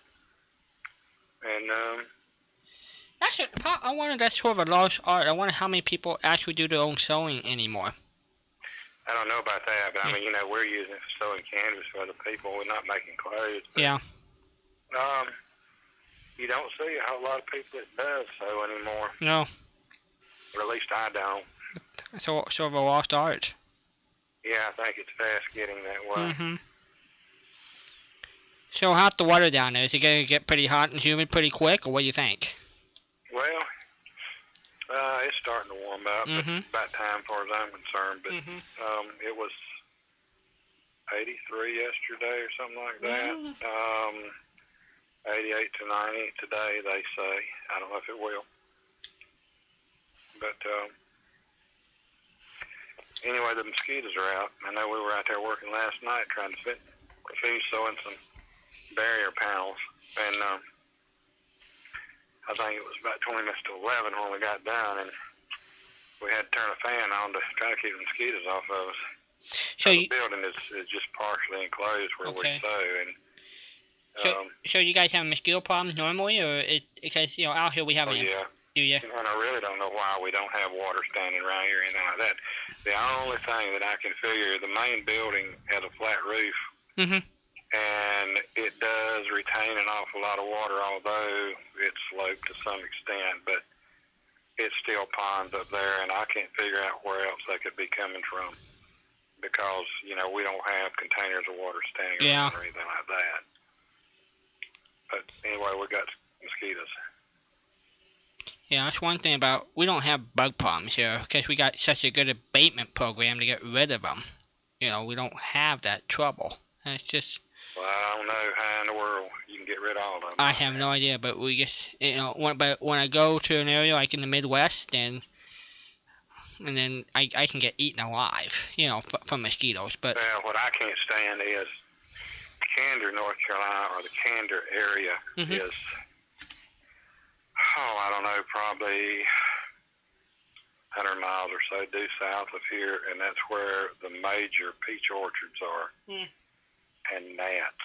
Oh, Lord, I can't stand that. Those things, they just all in your eyes, and you just cannot get rid of them. Barbara Ugh. used to live down there when she was little, and she said she, her eyes were infected all the time because of those things. I just, um, you know, I've been through there and stopped and got peaches and stuff like that. yeah, But trying to live down there, man, you forget it.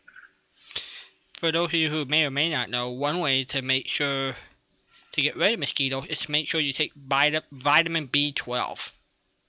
S- That Well, I do. and that and that sure helps the mosquito problems because they just don't like that in your skin. Well, I guess they weren't bothering me as much as they were Barbara last Mm. night, but they still were getting on me, and I do take B12. Yeah. It's just one tablet a day, and I don't know what's in it. You know, how much is in it. Right.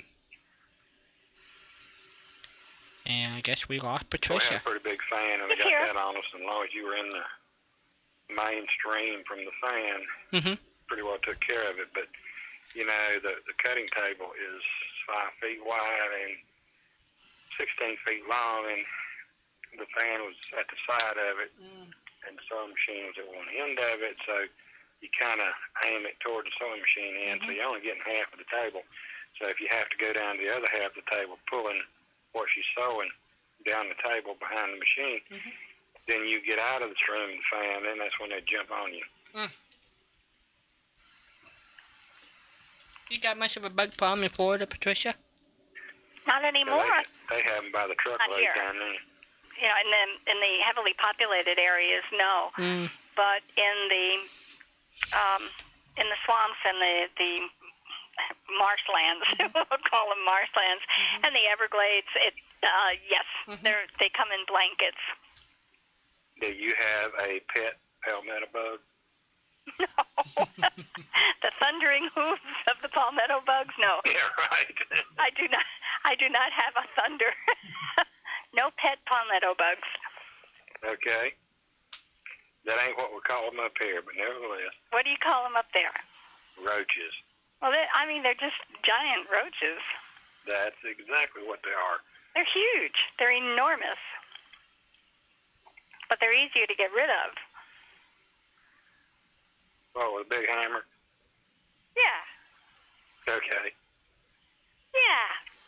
Well, what I found about a pinhooker relates to racing. That's what I have found so far. And it talks about That's it. buying and selling a horse quickly. So that would relate to the uh, the farm produce as well. Okay. Do a better job. I'll. Well, no, you know, I guess it would. Have quick turnover, Uh huh. Quick. Uh, yeah. or you're stuck. Yeah. Yeah, because it's all um, ripe and ready vegetables and uh, and fruits that they're talking about. So it would be a fast turnover. It, it's got zero shelf life. So whatever they pick, they have to sell right away. Yeah. Well, I guess that, that term would apply because that's what they're doing with the horse is turning it Mm-hmm. over quickly. All right. So now we have an education tonight. There will be a test Yeah. next. There will be a test next week. I have Okay. to tell you, I have to tell you how many frozen possums and rabbits and. You Okay. have to tell me yet what a pinhooker is. All right. Okay. The whole word. Well, that absolutely. I, I've contributed all I can contribute for one night, and I'm sure everybody expects me to leave, and I'll go. Would you like a question? Would I like what? Would you like a question? Yeah, I'll try one. All right, let's see what we got here. Mm, what was the name of the Lone Ranger's nephew? Dan Reed. Oh, I can't catch you. Yes, you can sometime. Not very often. And and when I catch you, it's because I've gotten you when you've just awakened. Not Oh, because no, you that- don't know the answer, it's because you can't recall it right away. All right. Well, you did get me on Say what? the law. You did get me on the Lone Ranger's previous horse, and I was totally out in the breeze on that one because I had did not have a clue about that one. Nobody did. I found it by accident by listening to the show. I didn't know it was a different. I didn't know he had a different horse. But it was only Yeah, because well, I I listened did. to the show. I knew that, but I never heard a name that I realized I had heard one. I may have, but it just did not register. Uh huh. Well, it was kind of a dumb horse for a ranger. A horse's name for a ranger. I mean, well, yeah. you know, I mean, Dusty is is as exciting as tissue paper. Well, it may be, but um, if you stop and think about it, there's been an awful lot of dumb named animals in this world Agreed. of whatever variety. But you know, they do some of the oddest things. Number one, an injured horse or whatever it may be, just because you help them, isn't, you know, a wild one, I mean, Uh huh. is not going to become your best buddy and stay with you. That doesn't happen. Nope, does not happen. And the other thing that I thought so odd, I've only heard it in one Lone Ranger series, but some outlaws caught Silver and locked him up in a barn to try to get the Lone Ranger to come after him. Well, they didn't know whose horse they had. Um, and one of them made a comment to the boss that that horse has got silver shoes on. I'd never heard that before, but silver is soft. Uh huh. Horseshoes are forged Uh huh. very hard, or they wouldn't let it stay on them a week. And I've drilled horseshoes uh, in the milling machine. You know, drilled holes in them to mount them on the wall.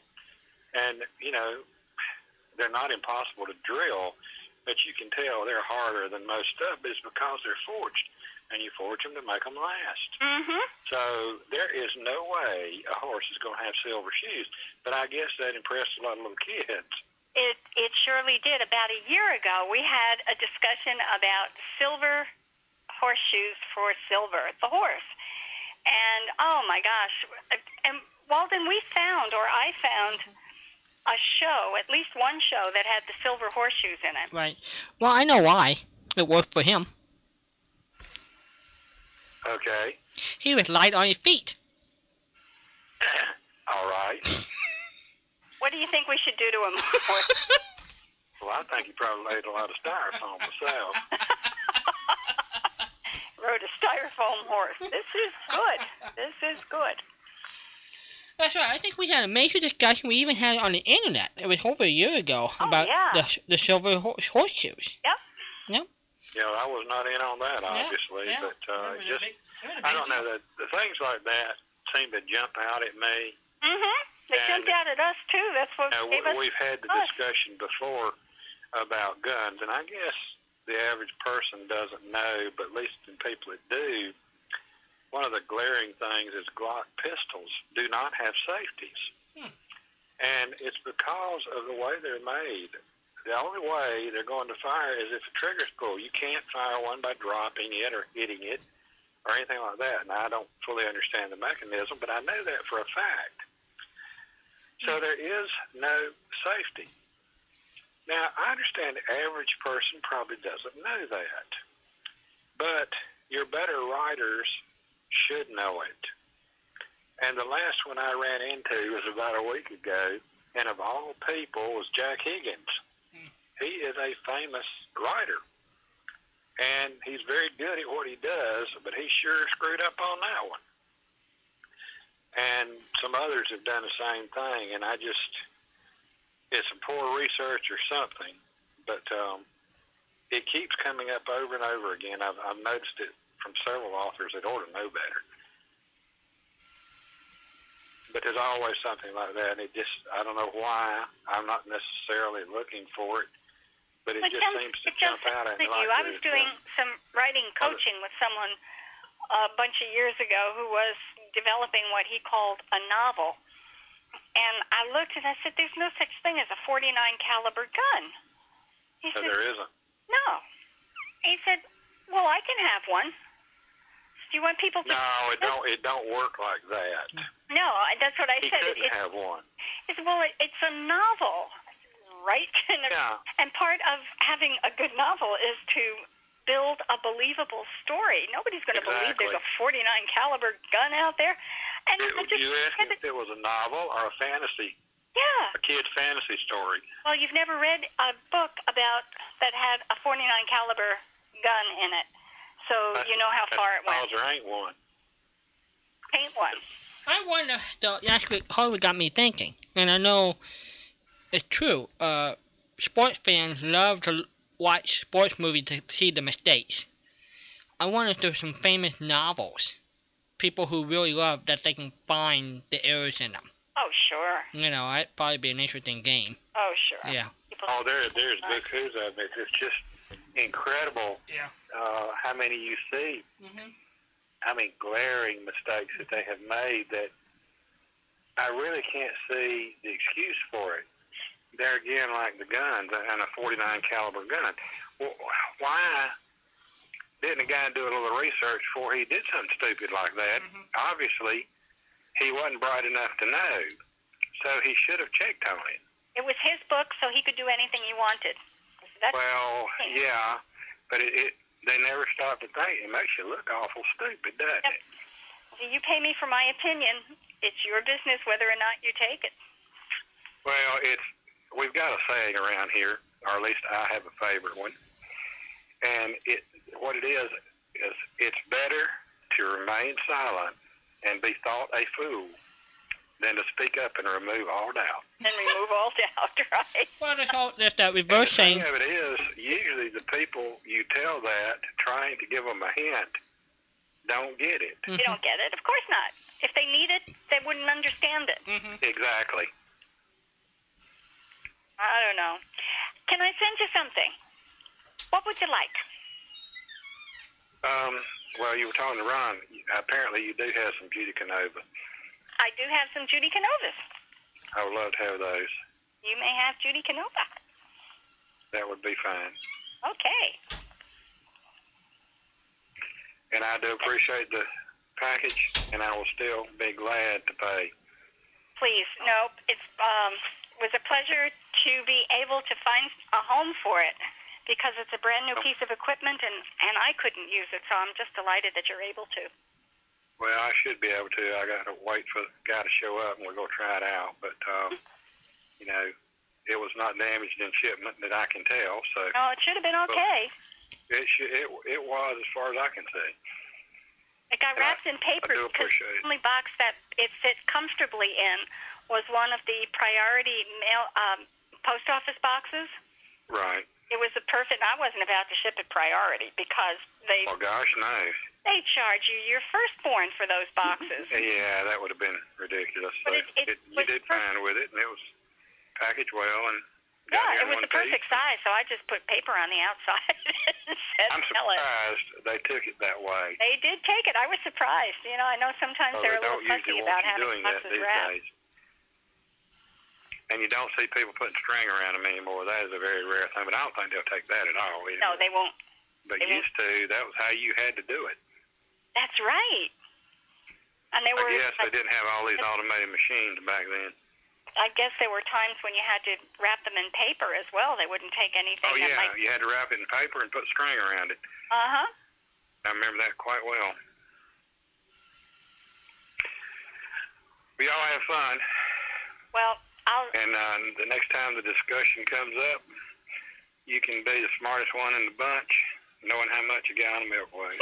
Tell 'em, uh, I have to count up how many possums and rabbits and squirrels, right?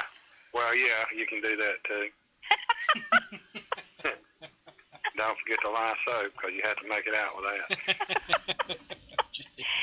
I do thank you, sir. You have a great night and have a good week. You too. Thanks. Bye bye. Bye bye. That was something else. I don't want to say it. I can't say it out loud. I can't say it out loud. 714-545-2071. We're up and about 5:30 in the morning East Coast time. We still have time for you. He he forgot the pin. I know. 714-545-2071. Known Kenner, where are you? You are hiding from us here the last no, three I'm really weeks. getting concerned. Although I got an email from him, one of the automatic dealies. I don't know if it was Facebook or LinkedIn or Mm-hmm. something like that. So I know he's out there. I we know you're out there, Nolan. Pick up the phone. Mm-hmm. Yep. Okay, I have some radio slang terms, All right. and you're going to To Uh, say what? Do? radio. Okay, the word stiff. What does the word stiff refer to? Well, it, it means somebody who had a few extra drinks. no, this is in radio terms. well, that's how I always thought about. Well, it's true, but it's not. no, it means something in radio terms.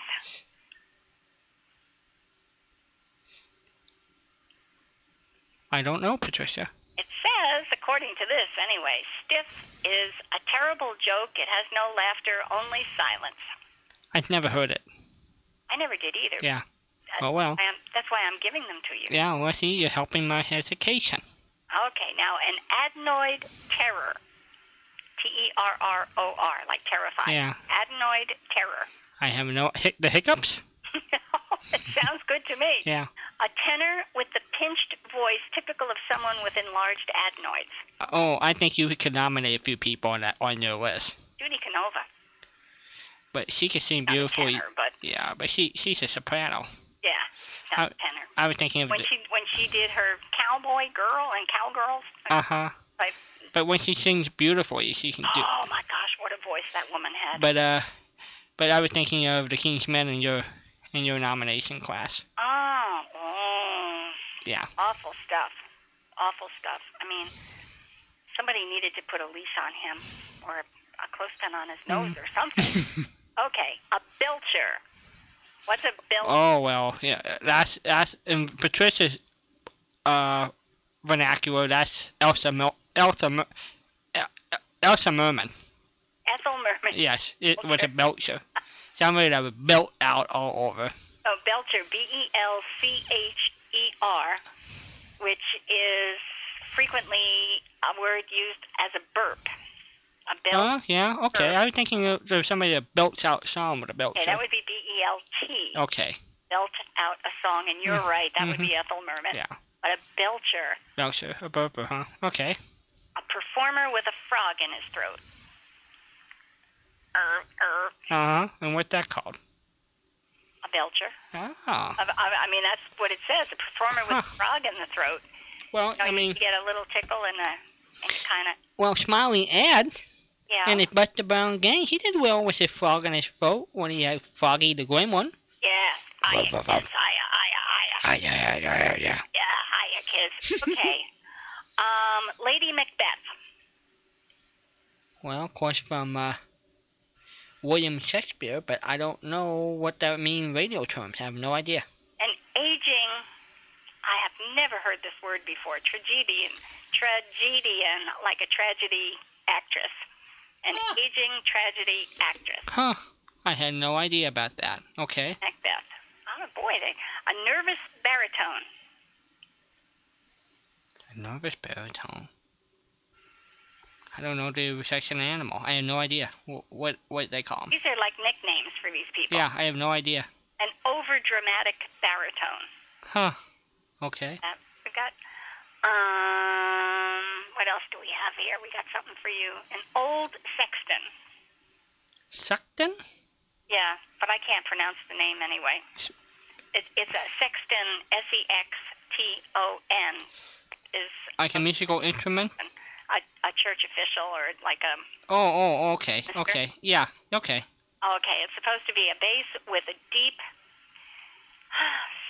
sepulchral voice. Wow. In a sepulchral, like a, a tomb. Yeah. I A can't. I sepulchral. never could pronounce that word. Okay. Sepulchre. Sepulcher. Yes, it's That yes. one. Sepulcher. Uh huh. Yeah, that's it. That's it. You're good. You're good. You're good. Town crier. Oh, Ca- Town Crier, whatever the the radio call, radio show called The Town Crier by um, Alexander Wolcott. Ah. Well, the town crier was the person who used to go through the town and say 10 o'clock all Yep. is well, Yep. or sing out the news if there was uh, an emergency, something. Harry, Harry, Harry. Yeah, yeah, that's the town crier. Yep. yep. A town crier in radio was a vocalist who sang too loud. No kidding. How about that? Boy, they had. Why didn't they just say she sang too loud? I have no idea. I don't even know any of these terms. I don't even know if I they had exist. never heard any of yeah, these before. None. I haven't either. And Patricia, Yes. you and I were in show business, so we, if we haven't heard them, then they're really obscure. Yeah, I'm, and I'm still a little kidded up, still learning. So. Well, well, I, I, yeah, I am too. Yeah, you're a little kid, but you're not still learning. You're teaching, Oh well. and that's the truth. Okay, are we going to hear from Nolan, do you think? He maybe maybe he sweep changed his sleeping pattern, just sweeping sweeping to us. I don't know. Boy, I don't know. Put the coffee on. We haven't had coffee for a week. Mm-mm. Well, Maybe he's, if- just, maybe he's looking for bloopers and spending the whole time looking for bloopers and not tuning us in. oh, the poor guy. Yeah. Oh, he's so good. Well, would you like to do a Fibber McGee and Molly show? I think we should do it. like to That's what we're known. That's what you and I are known for. For Fibber McGee and Molly? I think so. Well, we can do a Fibber McGee and Molly show. Uh. Let's do it. Are we ready? Let's do it. All right. This is McGee the Magician. And I love this show. It really is a good show. It's from June 12th, 1945. Fibber is practicing magic tricks with the help of a book and his loving wife. He's going to prepare for the Elks Smoker. Now, before we, we go to the show, I looked up smoker. I had to find out what that was. Mm. So he's preparing for the Elks Club smoker. He, he may have the support of Molly, but not the entertainment committee, who didn't want him to be the magician. And he Fibber said, "But I just told them I had to do it, and they begged me not to come, but I told them I would do it." Good old Fibber. Doc Gamble pokes his regular fun, of course, at Fibber's efforts, and Fibber bets him two dollars that he can escape from being chained up with a padlock. So Doc chains him up and snaps the padlock. Fibber is due at the Elks Club Smoker at 8 o'clock, and it is past 8 o'clock, and he's still in the chains. Oh, great show. we've got a really good show here, but I did, I did, it took a little bit of squirreling around, but I Mm-hmm. did find out what a smoker was, and it, it was an honest to goodness thing. I found it in the history of one of the uh, old Elks clubs in some far flung state. I don't even know what it was. But a smoker is a social gathering after the club's regular meeting, and it often included entertainment. And they called it the smokers or a smoker because the men would gather, usually in a banquet room, and enjoy cigars. And that would be their socializing time would be a time if they had entertainment, they would have it, and they used it as an opportunity to socialize with prospective members. Wow. So there really was an honest to goodness thing called a smoker Wow. in, in these clubs. So I want you to be proud of me that I looked all of this up. We love you, Patricia, for doing that.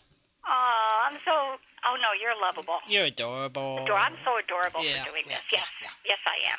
So I had three questions. Do you think anybody's going to stick with the show with us? I think we better try and stick 'em out there. Okay, so if you get the answers to the show, I have three questions. All I need is one correct answer, and if you have an answer, send it to me at floridawriter at hotmail dot com. And the questions are you only have to get one. What magic trick did Fibber bet Doc Gamble he could do? Second one, who unlocked the padlock that held Fibber's chains? And three, whose watch did Fibber use for one of his tricks? So if you've got an answer to one of those by the time you finish the show, you send me an email at floridawriter at hotmail.com. And we are finished already for another weekend. Hooray for Hollywood! Oh my goodness. Now next week we're going to be late, right? Right. Okay, be close to 12:30. Uh huh. 12:15, 12:30. Yeah. Mhm. Do I need to wake you up in time for the show? Yeah, you could do that. Okay. Yeah. Around 12:30 is for next week. We will be here. We'll be Mm-hmm. late, but we will be here. All of you have a safe week. Anyone who is dealing with the awful weather patterns, please be safe. Yes. We're all thinking of you, and we'll be here next week. And this weekend will be Memorial Day weekend. That's right. So we'll Ooh, I be- have to go squirreling around and find a Yeah. special show. So we'll be kicking off summer pretty soon. Yeah, we will. Uh huh. And pretty soon is Walden's Christmas in July. Bum, bing, bing. We are finished. Good night, everybody. Good night, Walden. Good night, my dear. Here we go. You have a good week, Walden. You too, Patricia. Tab from tab date tab to read tab subject tab attachment enter mail attach open button enter attachment list The Johnson Wax Program with Fibber McGee and Molly.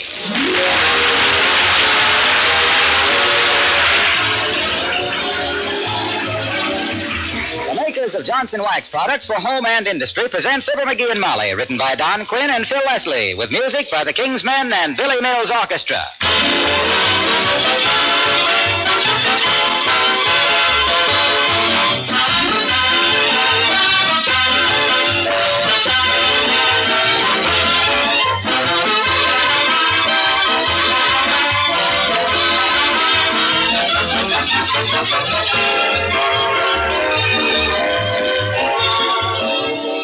Do you remember when your kitchen linoleum was brand new? You probably got a big thrill out of it, and you decided that you were certainly going to take good care of it. Well, have you? Does it still look almost new? It would if you'd begun right away to protect it with Johnson's self-polishing glow coat. Because when you apply glow coat to linoleum, you're putting down a tough shield that protects the finish against wear and dirt and moisture. The thin, invisible film of glow coat itself takes the wear, and the surface underneath is safe. That's why the regular use of glow coat makes linoleum last much longer, besides keeping it sparkling and beautiful. Glow coat is easy to use because it needs no rubbing or buffing. You simply apply and let dry.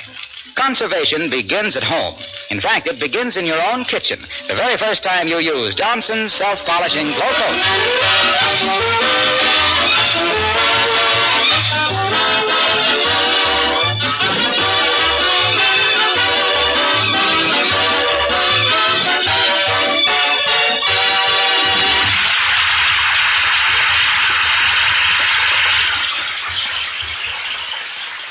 Whoever said the hand is quicker than the eye never saw the squire of 79 Wistful Vista practicing sleight of hand. Get a load of the old Butterfingers right now. With a book of magic, a deck of cards, and ten thumbs. As we meet, Phil McGee and Molly.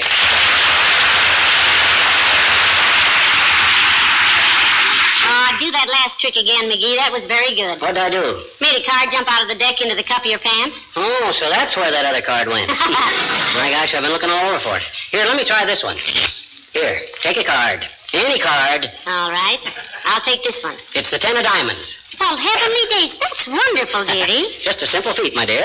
The answer is quite amusing when you read it. Oh, Here. all over the place. I'll help you pick them up. They're all. O- Say, I know how you did that trick. They're all the ten of diamonds. You'd have never knew if I hadn't have dropped them. I like the trick better, though, where you made the glass of water disappear. Hmm? You know, when the rubber band pulls it up your sleeve. Hey, how'd you know it went up my sleeve? I saw it go. Besides, your sleeve leaked for 15 minutes afterwards. No, I need a little more practice on that one. What on earth is this all about, McGee? I'm doing a magic act at the Elk Smoker tonight. Why, you never did any magic before. Ah. Isn't the time a little short to learn a magic routine? Uh, No, not for anybody with my natural dexterity. And after my years in vaudeville, I got a great line of patter to cover up any mistakes I make. Well, I think it was mean of the entertainment committee to ask you to do this with so little time to prepare, though. Oh, they didn't ask me. I volunteered. In fact, they begged me not to do it. They says it takes years for anybody to get to be a good magician. And I says, yes, for the average ham-handed oaf, I says, but not for me, I says. Give me half a day to practice, I says, and I'll make your eyes bug out so far it'll take a truant officer to round up your pupils. What do they say if it's fit for a lady's ears? Well, sir, I showed 'em one simple little feat of legerdemain that stopped 'em right in their tracks. Really? Took a half a dollar, see? Made a pass over, and whammo, no half a dollar. Had 'em completely baffled. Where did it go? I'm darned if I know. I've been looking for it ever since I got home. But it takes a pretty smooth magician to fool even himself, you'll admit that. What tricks are you going to do tonight, dearie? Well, the way I got my routine laid out is like this here. First, I do a few simple stuff with coins. Yes. Then I'll do some rope tricks, cut a rope in five places and restore it. For goodness sakes, can you really do that? Well, Natch, it's right here in the book. I just read it over once and I can do it like a mice. Here, I'll take this piece of rope, you see? Absolutely undamaged. Examine it, please. I find it completely undamaged, Professor. Mm, exactly. Now then. Hello, Mr. McGee. Hello, Mrs. McGee. Hello, Alice. Have a chair while the mighty Mystic McGee mystifies, amazes, and instructs. Yeah, get a load of this, kid. I'm practicing my magic act for the elk smoker tonight. Eggs through a trapdoor, see? But some dirty bum had moved a table over it and he couldn't get out. Heavenly Daisy might have been smothered. this is National Broadcasting Company. Good night, all.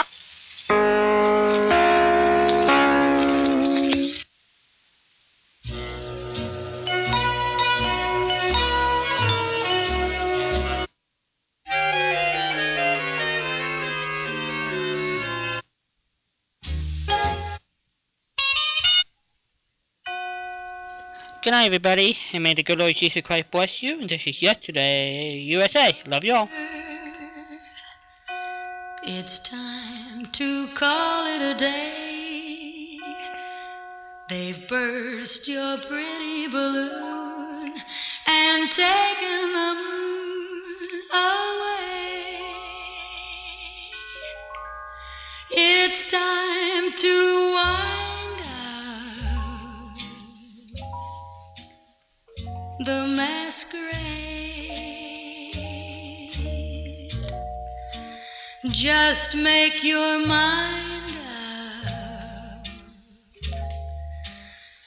The piper must be paid. The party's over. The candles flicker and dim. You danced and dreamed through the night. It seemed to be right just being with him. Now you must wake up. All dreams must end. Take off your makeup. The party's over. It's all over, my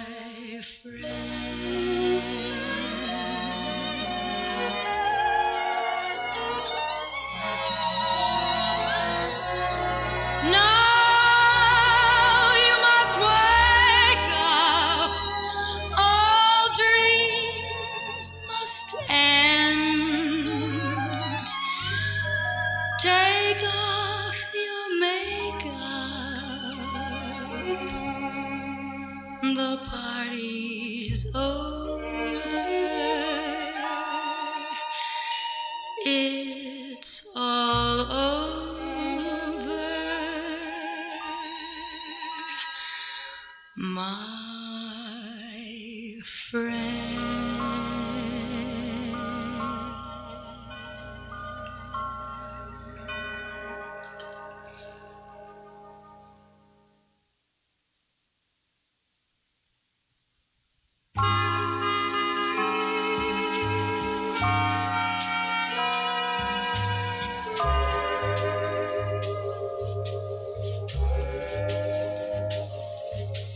Nothing in the world can thrill me anymore. Faraway trips seagoing ships, not half as thrilling as touching your lips.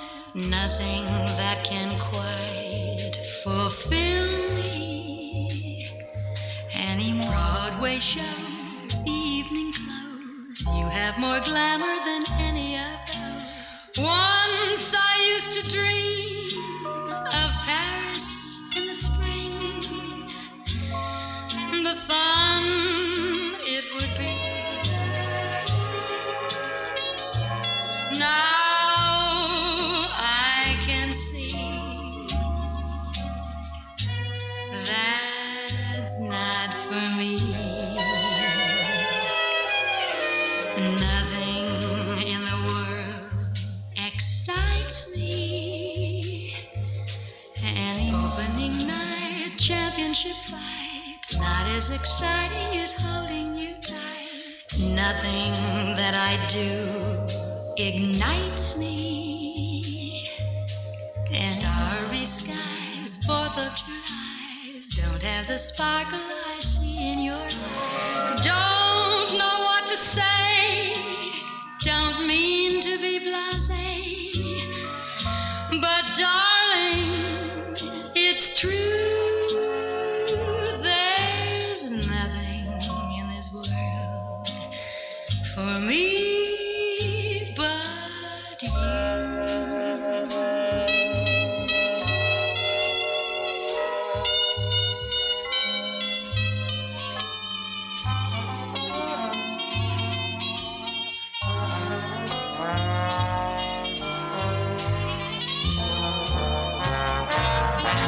Don't know what to say. Don't mean to be blasé. But darling, it's true. There's nothing in this world for me but not as exciting, igniting, delighting as you.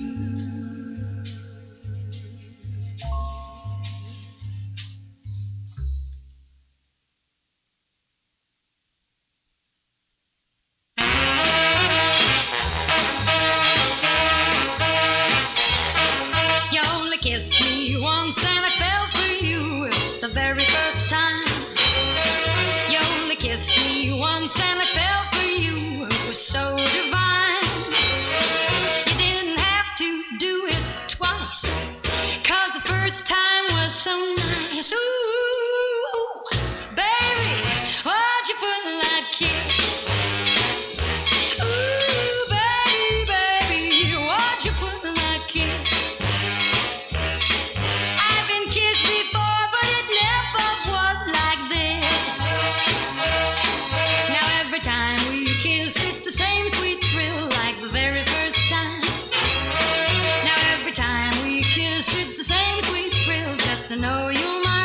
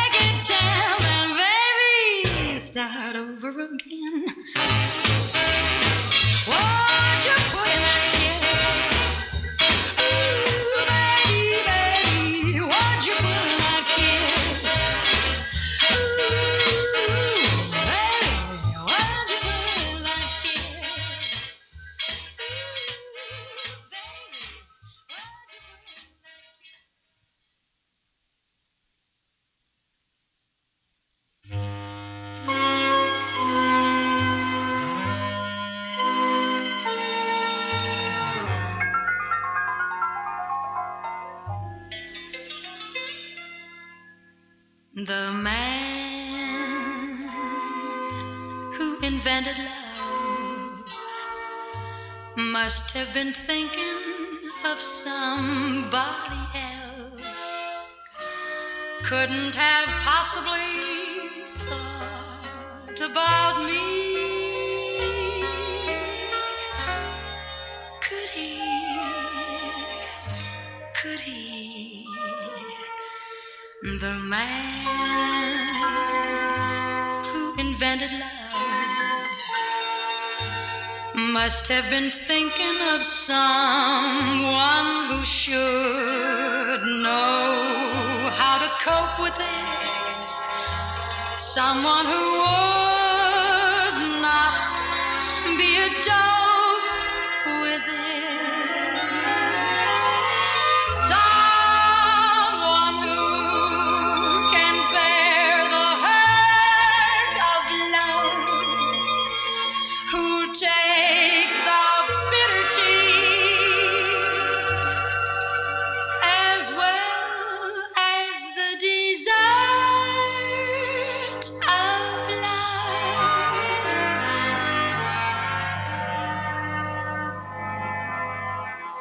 Yes, the man who invented love must have been thinking of some other girl. But why can't that girl be me?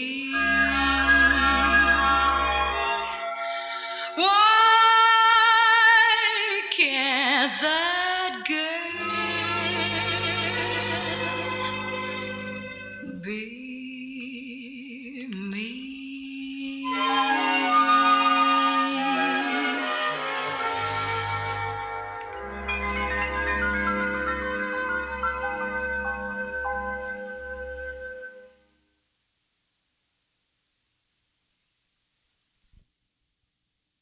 She was on the air until 67 with this show. I have a collection of monitor shows. Monitor